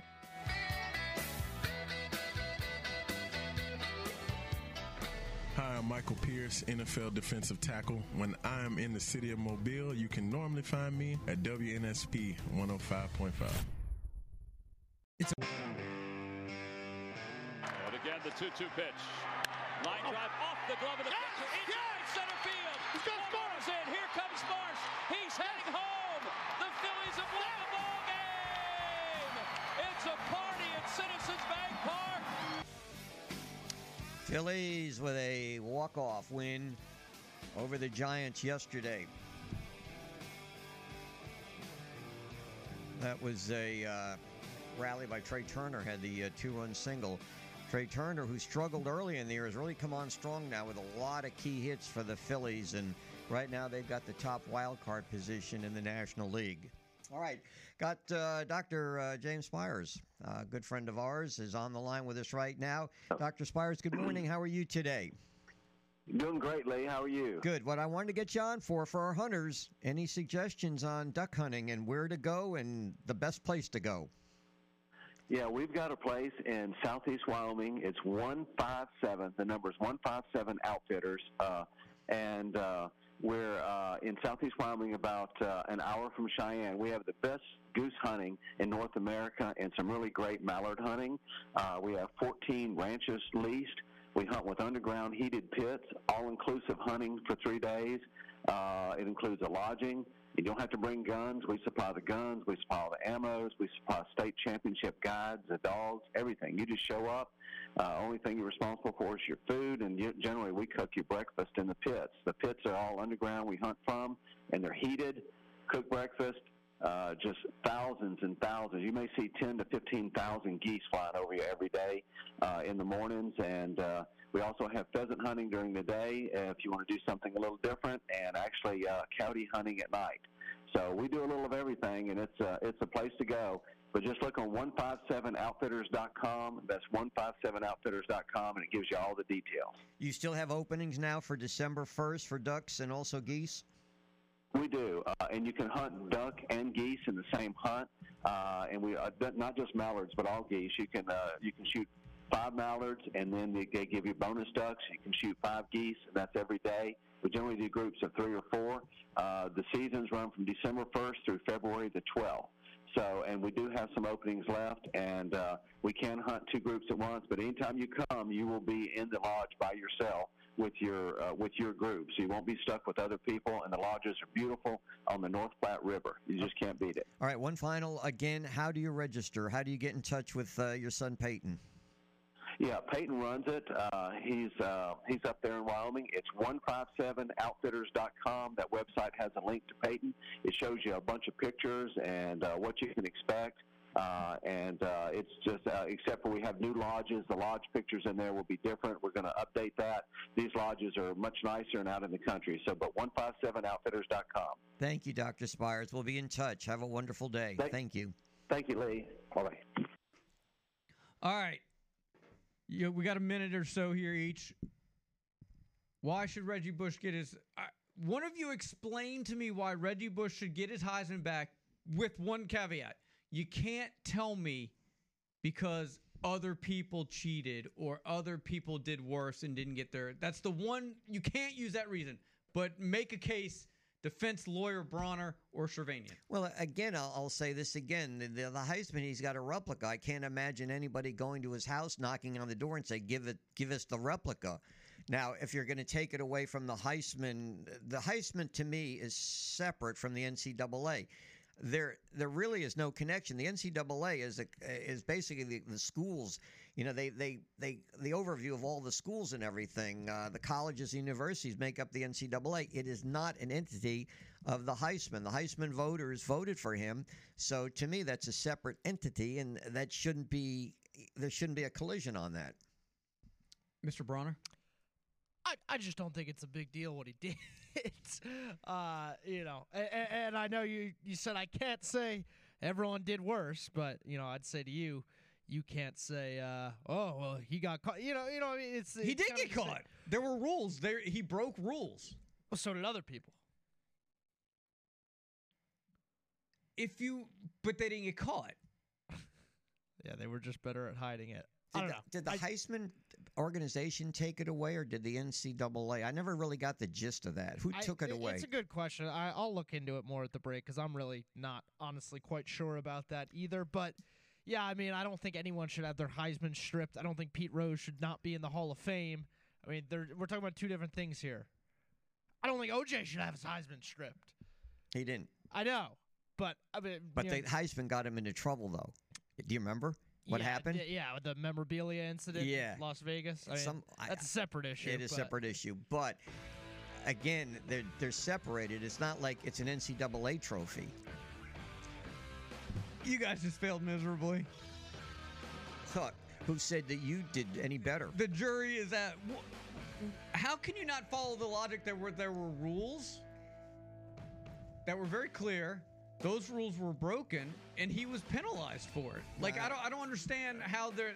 The hanging That's judge as sound, that's as sound. That's as sound an argument as I can think of on any topic.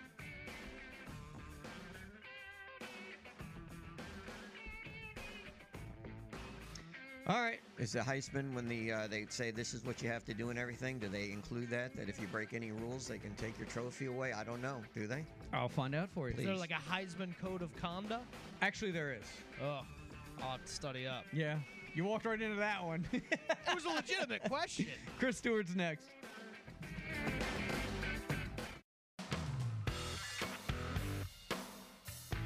Is the opening kickoff on the country's first FM all sports radio station, 105.5 FM WNSP and WNSP.com. The latest sports, news, traffic, weather, and timely guests with Mark Heim and Lee Shermanian. The opening kickoff. Kickoff. Kickoff. Here are Mark and Lee. All right, 804. The opening kickoff continues. Another animated and spirited episode. We appreciate you making us part of your morning. And in this hour, well, we're going to talk some Alabama. We're going to talk some Auburn, and we'll start it out with Chris Stewart of the Alabama Radio Network. Chris, good morning. How are you today? I, I'm good. I'm just trying to figure out: am I animated or spirited? Which, Both. Which You're- category you're- do I fall you're- under? You're both. You Okay, are you are what day you're catching me. you are spiritually animated. Uh, yeah, Pentecostal Chris, in my approach. I, I, think I, I think it's well documented. You fill all the boxes. whatever whatever you ask me to do, I'm, I'm ready to Whatever, go. whatever, whatever question we ask you, you can take off on. Let's start I with can Alabama. fo- Dodge it however you want me to Ab- dodge it. Absolutely. Let's start out with Alabama practice sessions and so forth, and what you've been able to ascertain so far about this Crimson Tide team. I I think they really like where they are at this stage, and again, there comes a point where you just need to play somebody else before you really know. And I'm not sure they're at that point yet, but they're really close. Probably will be by the end of the week where they're ready to just just go play somebody else. But I I think there'll be the excitement of next week, the true game week mode that changes things and, and changes everybody's uh, mental approach as well as maybe physical. Uh, I've got to think there's some some challenges that come with this week because you've got the two big scrimmages out of the way, uh, or behind you anyway. I say out of the way, but really just mean more from having them behind you. You're not in game week mode, but you've still got to you got to be locked in, focused, and get everything done so that next week is purely about MTSU and I think that's what will, or or more about MTSU, and I think that's what we'll see. I, I think probably that mental focus and discipline is as much on Nick Saban's mind today in the next few days as anything else. Have you ever, ever in your long broadcasting career run into a coach uh, prior to the season and said, We're ready to go, even a week or two before the start of their first game? And they all play that down. Ah, we need this, we need to do that. But have you ever had a coach say, Yeah, let's we're ready, let's go? Yeah, we're we're great. I wish we could play for the national championship right now. You're not going to hear that. Uh, but I do think most of them, not all, but most, do fall into that category of you know, we know we're not we know we're not a finished product, but we've done all we can do against each other. It, it's time to go play somebody else, and I think that's part of why, you know, the NFL with the the the mixed practices or whatever you call those uh, joint practices and workouts. Uh, I'm not going to say have it better, but they have a little better gauge of who they are going into the opener. Not only do you have the, the actual exhibition games where you're facing somebody else, but uh, I think those those controlled scrimmages probably help matters because there's only so much you can do. It's like Coach talks about all the time. You can't get excited when the offense looks good for you because you're worried that your defense has gaps. And if your defense is dominant, you're worried about whether or not your offense can move the football. So you don't know that until you see somebody else on the other side. If you were picking the quarterback right now to start, who would you select? I would select somebody else to pick the quarterback. Is what what I would do. My guess, and again, I'm I'm just giving you the guess that Jalen's going to be the guy that gets the first snaps. Uh, I'm not basing that on anything else other than what we've, you know, kind of kind of pulled so far. We got. Did I? Did you lose me? No, no, we're uh, you're still coming in. Oh, okay. No, good deal. I, I'm sorry. I thought you somebody was talking to me. I thought I heard a Uh, voice no. too, but I wasn't sure who that was. I thought that was maybe somebody with you. No, no, no, no. It's uh, not a problem. But anyway, now I I think that you start with Jalen um, just because he's got more experience there on campus, and and he has actually, you know, started a ball game, and and uh, and he's also done enough things probably in the in the start of camp that you give him the first look in that situation. But there's probably a plan that he gets a series two, and then you see Ty, um, and how far it goes beyond those two in the opener probably determines how the game goes, but also how those guys are playing. But again, I'm you're asking me to take a guess, and that would be my guess is that Jalen would get the snaps first, but I'm not basing that on anything other than. Uh, you know what we've heard coach say first and foremost, but also uh, who we've seen the most of over time there at Alabama. Coach tends to lean that direction if the player has has shown some ability to move the football, and I don't think there's any doubt Jalen has shown that some circumstances. Chris Stewart joining us from the Alabama Radio Network. We always like to talk about it, different subjects with you. Did you watch the uh, Netflix thing yet, Swamp King, Florida, at all?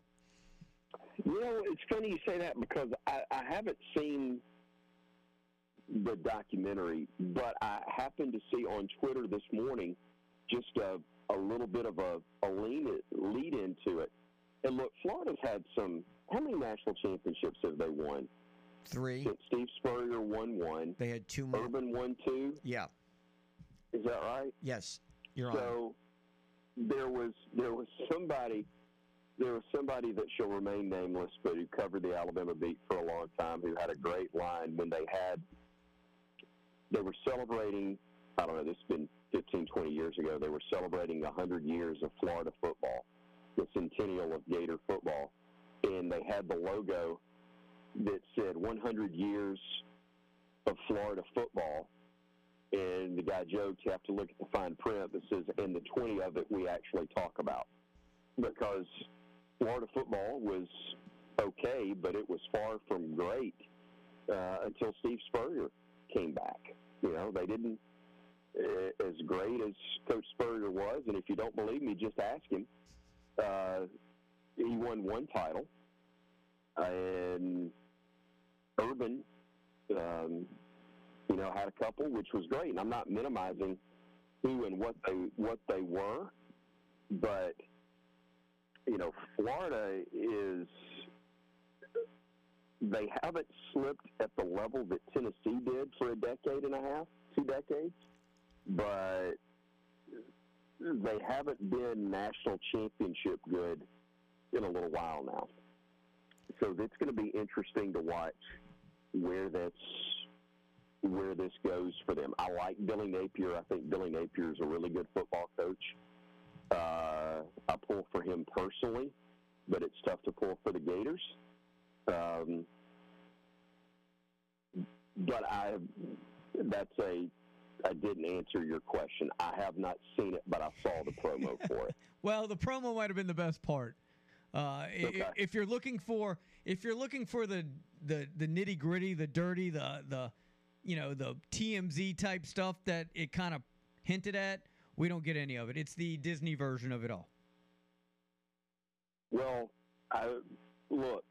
You would think for Netflix that the there's you know you've got the absolute wonderful image in all ways that you want to have magnified with Tebow, but then the absolute lowest depths that you could go into um, with was it Hernandez? What's his name? Um, the receiver that was charged with murder and then I think died in prison. By then, Aaron Hernandez. Oh yeah, Hernandez. So, yeah. So, I mean, there's there's a lot of stuff in between there as well, and it, it's not a uh, it's definitely not the you in in that documentary and all the content that's available. But there's some stuff there that you're right. They could have gotten into the weeds, and it would have been probably uh, a pretty interesting documentary. Chris, I I met Steve Spurrier. I've actually talked to him. I like him. I always did. He has a, he has a really cocky attitude, but I enjoy him. I can't say the same thing about Urban Meyer, and I know on this show we've talked about that.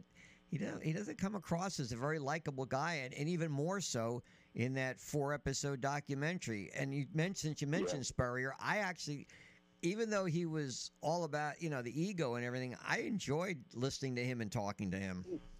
Steve Spurrier, one of the funniest, whether it's intentional or not. Uh, I've forgotten whether it was an SEC championship or a bowl game or a playoff game, but when I was still doing sidelines on the broadcast, he was among a list of players that was being recognized before kickoff down on the field for a game Alabama was in.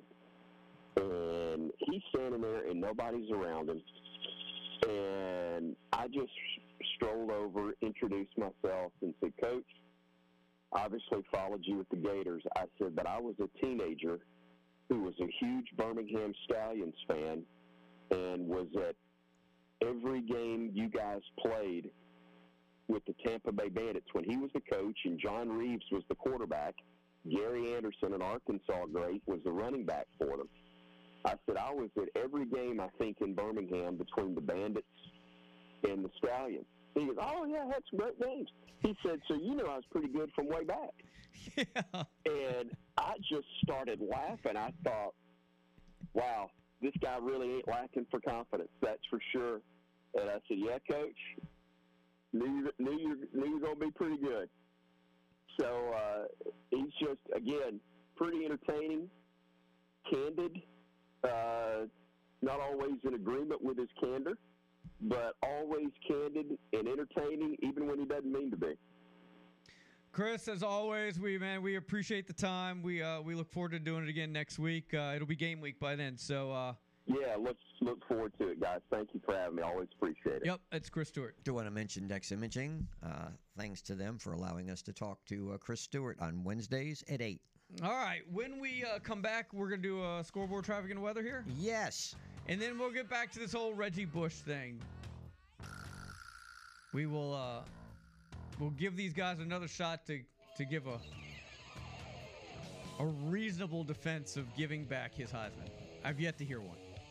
I feel like I'm pretty objective. Well, you, no, you're not, and you, you're not going to accept anything we say. 'cause That's not you- true. Yeah, if oh, it you give true. Me, if you give me a good argument, well, I think, all I've heard from you is it's a replica. and I haven't really heard matter. anything. Uh, all you're doing is just playing, you know, the hangman jury. You know, just because he broke a rule. But I'm saying that the NCAA and the Heisman are not the same organization. In other words, what if I got an award here, like the AP award? Right. Something happened to me, and I was picked up for doing something. Are they going to take away my award?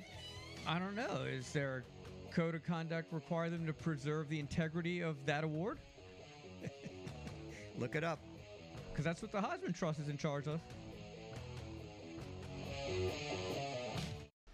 Hey, everybody, this is Gabe Gross, and you're listening to WNSP 105.5.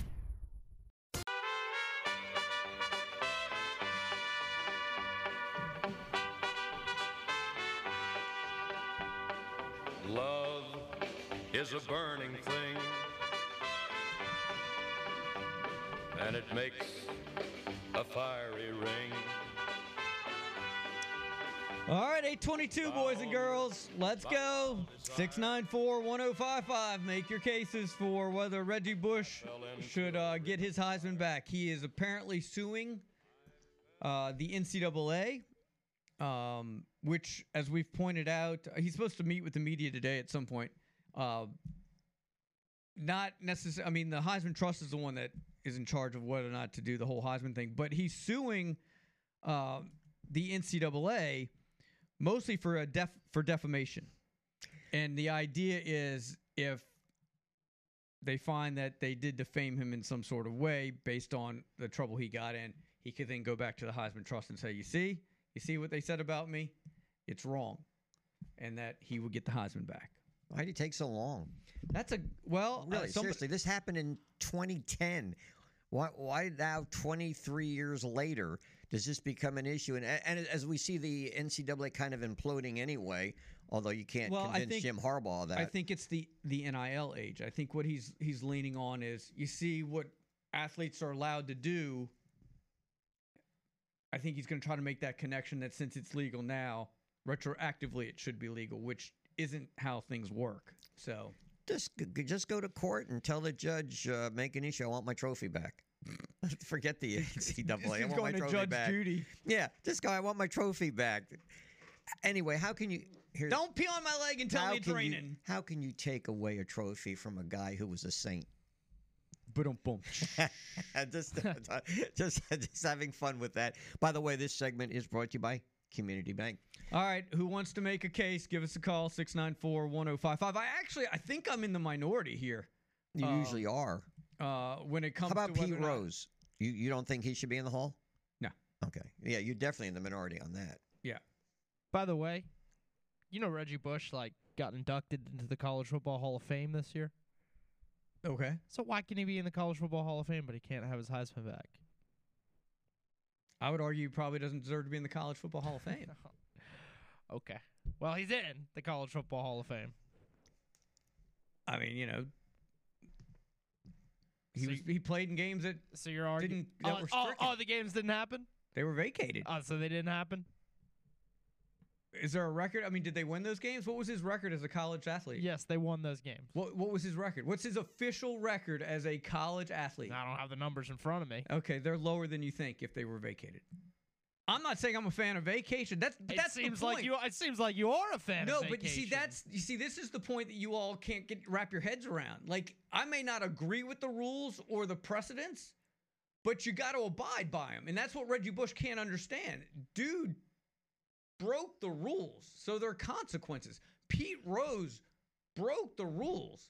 There are consequences. Does everybody get caught? No. Do people get away with it? Sure. But that doesn't mean that when you get caught, that's the whole speeding thing.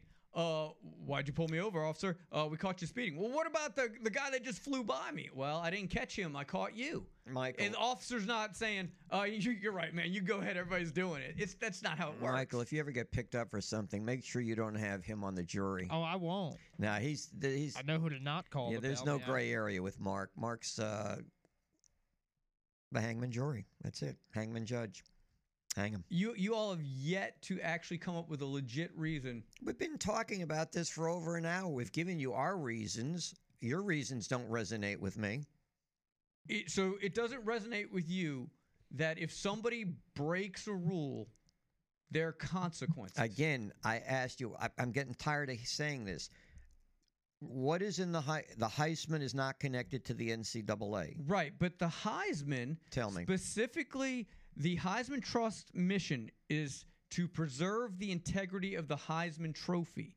So with that, while granted a very subjective and wide, it leaves it open for interpretation. Right. What they're saying is they have the authority to pull that trophy if giving it to someone somehow puts the integrity of that trophy in question. Lee, I'm calling you if I ever need to get bailed out. but I don't do illegal things, so I know. Actually, you should call me because if I do believe you, wouldn't it wouldn't it go long wouldn't it go a further way with the judge or jury that a guy that's so black and white has now Wait, he said argued- bail. Yeah. Would you go down Yeah, to a what if- bail bondsman yeah, and help him out? What if That's you what don't he believe said. me? Even if you didn't know the case, I would you got- go to a bail bondsman and help him out? I got I one would- phone call. I would I would definitely put you in contact with a person that could help you. How I got that? one phone call. Yeah, I'll on- make the phone call I think for you. I, I think I'm calling Lee in this case. You But probably you can't- should. You can't make I bail would, on Michael- Chick Fil A gift cards. yeah, he'd pick me up and bring me to Chick Fil A, and you know it'd be all good. Well, first of all, you got to go to the bail bondsman, and then then you go to where you're incarcerated to get you out. Then we go to Chick Fil A. Yes. Okay. what time do they open? 6 a.m. baby. Yeah, Do they open how, that that's how we roll. gonna need Chick Fil A after all that. But again, Michael, sho- stay out of trouble. yeah, I, I, I do I do stay out of trouble. Stay out of trouble. This- That's that's is the key. Oh, here we go. Famous last words. We're gonna get a call this week. We're gonna we're gonna be we're gonna try to be on the air tomorrow at 6 a.m. and it, our mics aren't gonna work, Oh, that's guys, right. because he's not in here. Oh, He's yeah. in some tank. Okay, so who do we worry about more, Mark? Him or the other guy setting up in Fairhope? the other guy setting up in Fairhope. Who do we? Or are we going to be in cars with our? Should we? Re, should I recharge my cell phone before I come out? All right, the uh, debate No continues answer. in the app. should I recharge? Make, make sure it's charged. But for the Uh, other guy, not for me. Hey, we're going to talk to Andy Burcham when we come back. We'll switch gears, talk a little Auburn. Uh, continue with your comments in the app. Spirited debate. I love it. I love these topics. These are, you see, this is as much fun as I've had in a long time. This is good times. Must be football season. All right. The opening kickoff continues right here on the sports station, WNSP.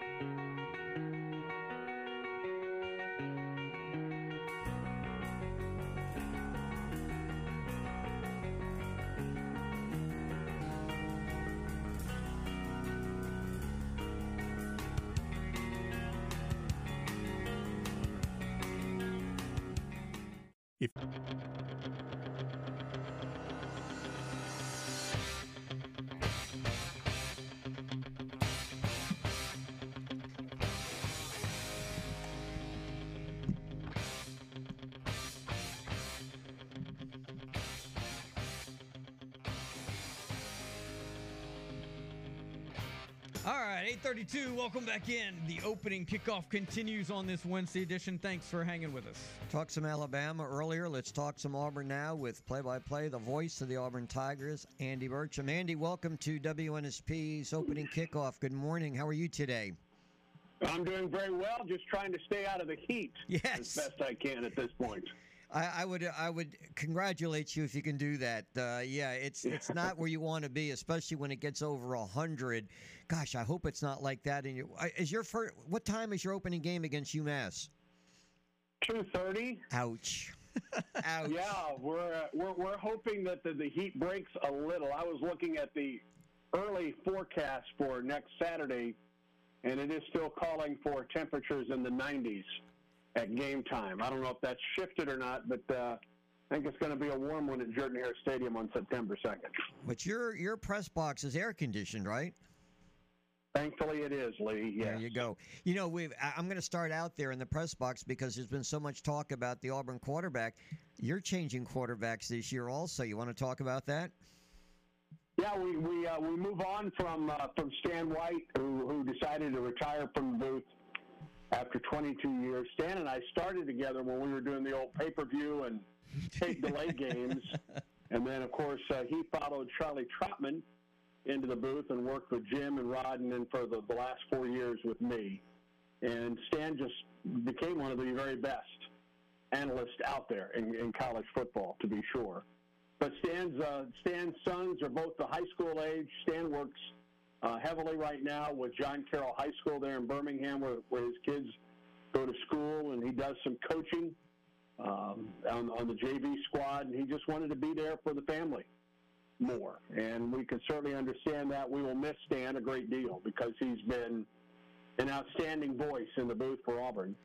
But uh, Lee, as you mentioned, we will we will change quarterbacks, and uh, we'll go from the 1993 undefeated quarterback to the 2004 Auburn undefeated quarterback, and Jason Campbell, who moves into his analyst role with us uh, during the ball games now. So we're we're very much looking forward to, to Jason, as I've mentioned uh, before. When when Stan told us that that he was thinking about retiring, Jason was the guy that we thought of, and so we recruited Jason Campbell to be our, our color analyst, and are very much looking forward to him being in the booth with us. So, to my understanding, you're going to have not one now, but two sideline reporters. Did I hear correctly? Ronnie Brown and Will Herring. Is that correct? Yeah, they will alternate. They will. We will not have two for each game, but uh, but Ronnie is wanting to spend a little more time with uh, with his family. He's got a, a son that, that plays baseball and uh, plays football, and his daughter is a very good soccer player, from what I gather. And uh, of course, he lives in the Atlanta area. And so uh, Ronnie has told us that he wanted to cut back on his work a little bit. And we liked the idea of getting some defense on our broadcast. So also from that 2004 team, it's interesting how that's happened. Will Herring will be, he's got about half of the games this year. And his first game on the sideline with us will be the Cal game out in Berkeley uh, on, on September 9th. So we're, and Will lives here in Auburn, and we're looking forward to, to getting his perspective of, of, of the sideline. He'll be our first defensive guy on the sideline since Auburn's president pro tem of the Board of Trustees, Quentin Riggins, was down there for 25 years. So we're looking forward. Yes, there's some new some new faces, some new names in, in different roles with us this year. Andy, I miss Quentin Riggins. I we used to have him on almost every week or every other week. He was really good on the air with us, and he was very good doing the uh, sideline reporting. So I, you know, he, I assume he still goes to all the games or most of them, right?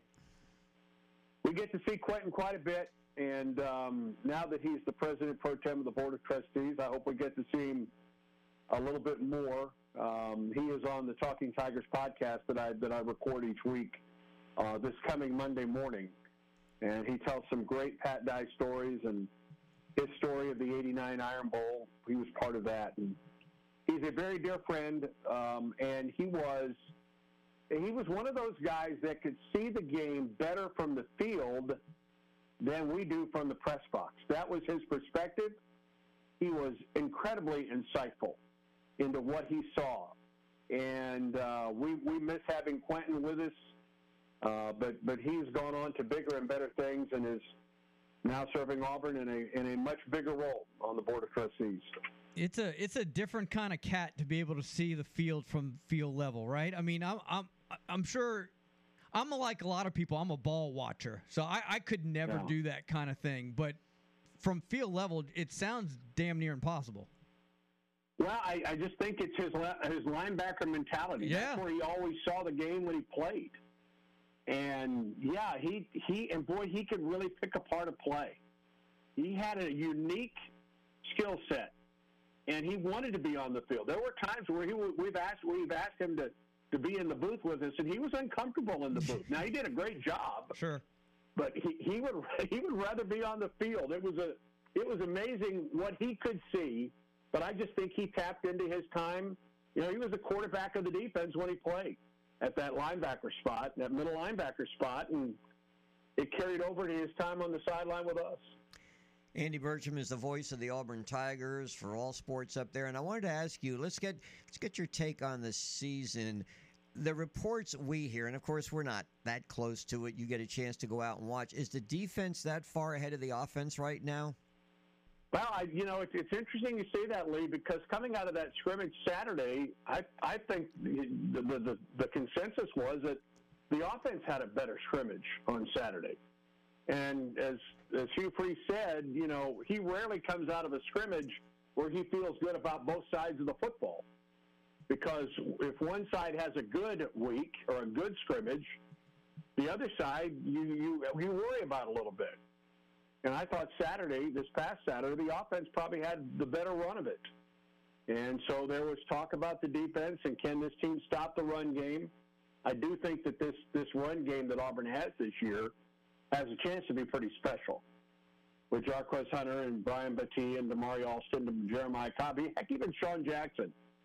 You can throw five out there for, for Carnell Williams, and that's that's interesting how deep and I believe talented that running back room is. So it will all depend on up front. And, you know, Jalen McLeod, I don't think he didn't scrimmage Saturday. Keldrick Faulk didn't scrimmage Saturday. So we didn't get to see some of the guys that are on the, the ends, you know, defensive ends in that, that jack linebacker spot. But it's given guys like Mosiah Nasili Kite, the transfer from Maryland, an opportunity at defensive end. So the, the emergence of Stephen Sings the fifth, the transfer from Liberty, at that jack linebacker spot. Marcus Harris and Jason Jones in the middle. Those guys are returning. And those guys, we, we know what, what, what, what they give to Auburn this season. But I think that there's still some, some question marks with regard to the depth up front defensively. And turning it over to the other side of the ball, Lee, is, you know, how, how will this offensive line perform? It's, it's a relatively new offensive line with Tutal Miller, who's starting to make a move at right tackle, Gunnar Britton, who they moved from right tackle to left guard last week, Dillon Wade. Those are three newcomers. Although Britton was here last year, he didn't play. Uh, but Wade and Britton and, and, and Miller are newcomers. Avery Jones in the middle at center returns. So does Cam Stutt. So, you know, how well do those guys gel after after fall ball? And now that the class is in, and they're kind of getting into a game week routine, you know, we'll, we'll just have to wait and see how these guys perform. But they're obviously incredibly vital to this Auburn offense going into the season. Andy Burcham with us here on WNSP. Uh, I know this time of year everybody's excited. There's a certain level of expectation, but it just it kind of feels a little bit different this year for Auburn in a, in a good way. Can you kind of put this off season or these last couple months in perspective compared to maybe recent seasons? There just seems to be a little bit more excitement. Hugh Freeze comes in, you know, recruiting is off and running like it hadn't been in the last couple years. It just kind of feels a little different. Not, there's, Mark, there's no question that it is different. I'm not sure I can quantify it other than what we've already talked about. You know, they've, they've, they've sold out season tickets. Yeah. The most season tickets they've ever sold at 65,500. Uh, individual games are complete sellouts, including Samford, Georgia, Alabama, and Ole Miss. They're getting close even for the UMass game uh, on September 2nd. I'll bet they sell out the Mississippi State game at some point. That would just leave one game, and who knows what Auburn, who knows what ticket sales will be like if Auburn's got some momentum uh, getting ready for that November 18th game against New Mexico State. So, from that perspective, there's a great deal of momentum. And it's not just Hugh Freeze. I mean, that's a major part. Sure. And what he did to, to revamp the roster, and then what we know that he has done this summer with recruiting classes for 24 and 25, and some big name commitments that I, I can't discuss, but we, we know we know who we're talking about here. Um, yeah, there's there's some optimism here, and it's not just Hugh and the staff; it's the athletic department and what John Cohen has done in his short stay as Auburn's athletic director, and the folks that he brought in on his executive staff. And some folks may roll their eyes when we say this, but the alignment at Auburn from the president, Chris Roberts, with the board of trustees, the athletic director, John Cohen, and this athletic staff and his coaching staff is, I, I don't remember it being this pulling in one direction like it is right now for a long, long time. And that that that has folks excited here as well. Before we let you go, compare the two quarterbacks or contrast them. Thorne versus Ashford. Are they alike a lot, or they're very dis, you know, very unlike? Um, of the two, Thorne is the passer, although he is deceptively he, he runs the ball deceptively well. You look at him at 6'2", 203. You don't think of a running type quarterback, but he can run the ball. He can run the RPOs. Auburn knows what it has in Robbie Ashford. They saw him in this role a year ago, especially down the stretch when when Carnell was the, the interim head coach. And he's an exceptional running quarterback who I think has improved his passing game and needs to continue to improve the passing game. It was interesting last week, watching Robbie Ashford respond to the news that he wasn't QB1.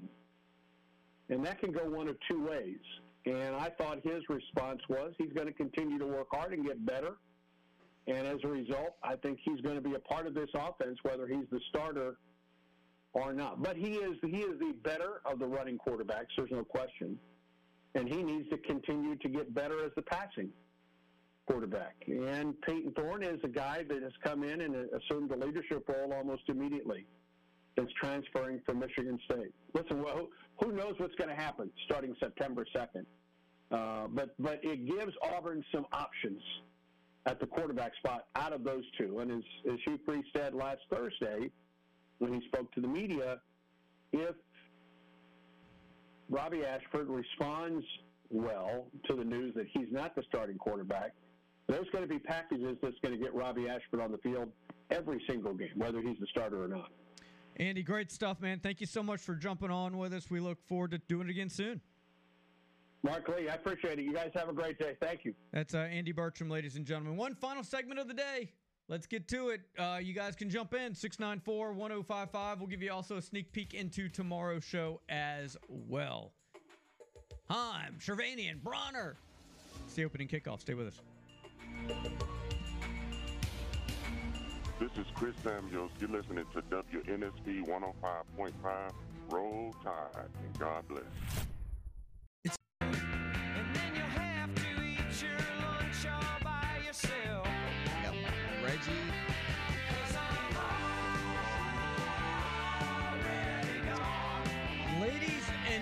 Gentlemen,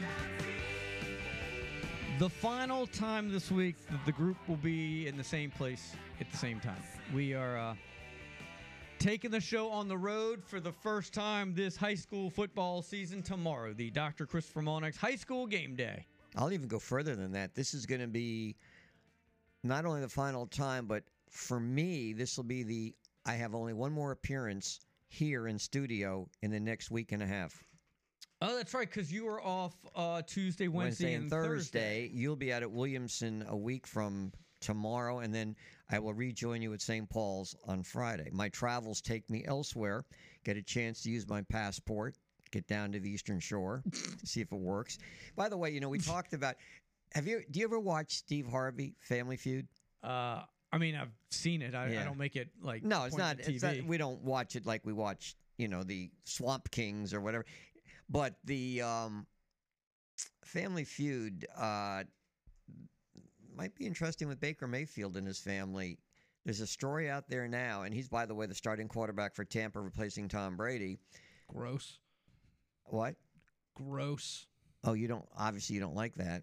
I just don't think he's very good, and I think Tampa Bay is going to be one of the worst teams in the league this year. No, that's Is that a problem? That That's seems gonna be New England, That right? seems. oh, yeah. That, that seems like it's conducive to a great year. If anybody Yeah. in the South is terrible, other than the Saints, I, I, I fail. We don't the- care. I, I fail to see the, the the downside to this. Story. No, that's a good story. You know, yeah, that's that's if you have uh, a lot of rooting interest in the Saints for sure. But or the Falcons or the Panthers. But anyway, Baker digress. Mayfield has filed a petition along with his wife against this investment firm, and they want to know what has happened. They're, I guess, accusing this investment firm of misappropriating $12 million. His father and another family member work for this investment firm. Ooh. Ouch. So was he demanding he wants his Heisman back? no, I think he wants his money back. I think he wants to know where his money is going. so Dad He's gonna works give for the, him the firm. replica Heisman Yeah. in exchange for Uh, the money back. No, I think he's uh, more than willing. Uh, he wants his. He wants to know where his money has gone. It's been rerouted and rerouted. So he files a petition. Now it's not a lawsuit yet. It hasn't gotten to that point. It's just to find out. Well, where my twelve million is. Yeah, I mean, I, I think it's a legitimate question. for I sure. do too, Dad. Hey, uh, Dad, uh, can you tell me where my twelve million dollars is going? Yeah. His father has it in a conservatorship. Oh, wouldn't that be right. something? Wouldn't that be great? We find out he has a conservatorship. Yeah. By the way, did the uh, uh, the the family? I can't even remember their name. Did Sandra Bullock's family? the Tuohys. The Tuohys. Yeah, Tuohys. did they uh, end it? Did they uh, file the conservatorship and get rid of it? I don't think the Bullock family has spoken out. I haven't. Uh, I, I haven't, haven't seen, seen it. Supposed to. They were supposed to. They said they were going to back do out away of the with it. news cycle. I don't know. You know how these. It'd be things go. awesome if they did, and they're just like, you know what? We've had it, and just been just just stay with it. Just make his life a living hell. Just for just for headlines at this point. Yeah, it's good stuff. All right, uh, you guys can jump in 694-1055. It looks like Steele put in a very lengthy uh, I'm copy and paste. I'm not sure I can get through all that. Um, it was a press release from the Heisman Trust uh, about the time that uh, about this whole Reggie Bush thing. Um, yeah, there's there's no way I can get in all that. It would it would take me the next five minutes just to read it and Hmm. and and cut it down for you guys. I appreciate it. Um, I'm sure it's I'm What sure is it's, he I'm sure it's agreeing with my point, whatever it is. Oh, I'm sure it is too. So what? Yeah, why is I'm, he I'm gonna go with it's agreeing with my point. What's what's so. he holding a press conference for today, though? I mean, he's already sent the. They've already filed the lawsuit. They're supposed to file the lawsuit today. oh, today. yeah, was it? ESPN had learned that lawyers were planning to file the lawsuit today, and that he's supposed to be, um, he's supposed to be talking to the media today. Mark, I know you said it doesn't matter, but do you think the timing lines up with this Manziel thing and just you know the absurdity of, of all Uh, that and I think it does. I think it probably has more to do with NIL doing Sure. its thing. Uh, and I don't know. Maybe they started the ball rolling before the Manziel thing came out. Maybe maybe that he saw the Manziel thing and was like, well, if he can, why can't I? Like, so I Yeah. think I, I I think it it certainly helped his decision making. I would. Well, you know, if he was so worried about what they could have hidden it, hidden the what? his his trophy, just hide. Who's going to take it from him? Hide it, bury it, do something with it. I, I this I, I don't see. I don't know. Yeah, all you the, you you were focused very much on the physical, actual Yes. trophy and having possession of it. What's funny is that, yeah, like you said, Lee, he gave it back before the Heisman could officially take it back. So, like, what if he hadn't given it back and the Heisman Commission or committee, whatever you want to call them, decided to take it away? Like, do they come knocking on his door and say, "All right, like, time to give it well, back"? if they never officially took it from him and he just gave it up, go get it back. That's, what I mean. That's my feeling. Go Yeah. get it back. You're quick. You're still fast you, enough. You remember that thing I borrowed, that big cup I let you borrow? I'm gonna need that back. yeah. Yeah, and then make them say, "We are taking your trophy." You got to change the narrative, change that media slant. I just make really- the Heisman Trust look like the bad guy here. I just really want to know what would have happened had he not voluntarily. So, so here's my up. Was point. good question. So here's my point. Who, why, if the trophy was taken away by the Heisman Committee, shouldn't it be f- filing the suit against them instead of the NCAA? Y- yes and no. And again, I'm not a lawyer, but Right. I think I think the whole crux of the Heisman Trust argument is based on the statements made by the NCAA. So the Heisman can- Trust has said they'll give it back if the NCAA reinstates him. so he- they would have to reinstate, which is Well, he is I think- reinstated by the Southern Cal. I know that. I don't think that matters into No. it, but he has been. It was a the ten year deal, but he's reinstated by Southern Cal. He's back in, I guess, their good graces if there is such a thing. But it, I, I just don't think the NCAA is going to do it, right? Because if you reinstate him, that's like turning it over on appeals, right? Now everybody that ever That's got like sanctioned by the. NCAA Yeah, is like going to file and, and get the appeal, and apparently Sure. no one's ever done anything That's wrong like giving in clemency. college athletics ever. You know, giving clemency to, let's say, lifers in jail or something like that. No, I agree. That's probably. I don't see where them doing it. I don't see where they even have the power anymore to do much. Sorry about that, Jim Harbaugh, but Yeah. Because that's the only thing I've ever seen lately is that, you know, the, the, whether they're going to suspend him or not, although he is being self imposed with a suspension. But I don't see where they really have that kind of power where they can change things or do things or even care. I mean, seriously, with all the issues they have and with all the NIL going on and everything, do you think that the new guy in charge, like, oh gosh, got to get his trophy back? So what? I said, just like wherever, whatever lock and key it's under, just, just go open it, open the cabinet. Yeah, say, is it is it in get the same Reggie." warehouse where the like the ark is?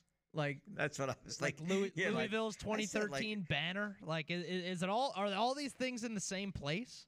Yeah, like the Fab Five banner that Yeah. came down. Like how much? See, to me, that stuff is worth like quadruple Yeah. what the legit stuff is. Give me all that other stuff. Can't take away Rick Pitino's tattoo of the banner. Right. I mean, that's just that's where it's at. Where that's a great question. Like, is there a storage room? Like, where is that stuff? Someone should do a Is it the filed under something different so people don't know? Well, the the Heisman itself is in an office in New York or some vault or some something like that. But where his is, I have no idea.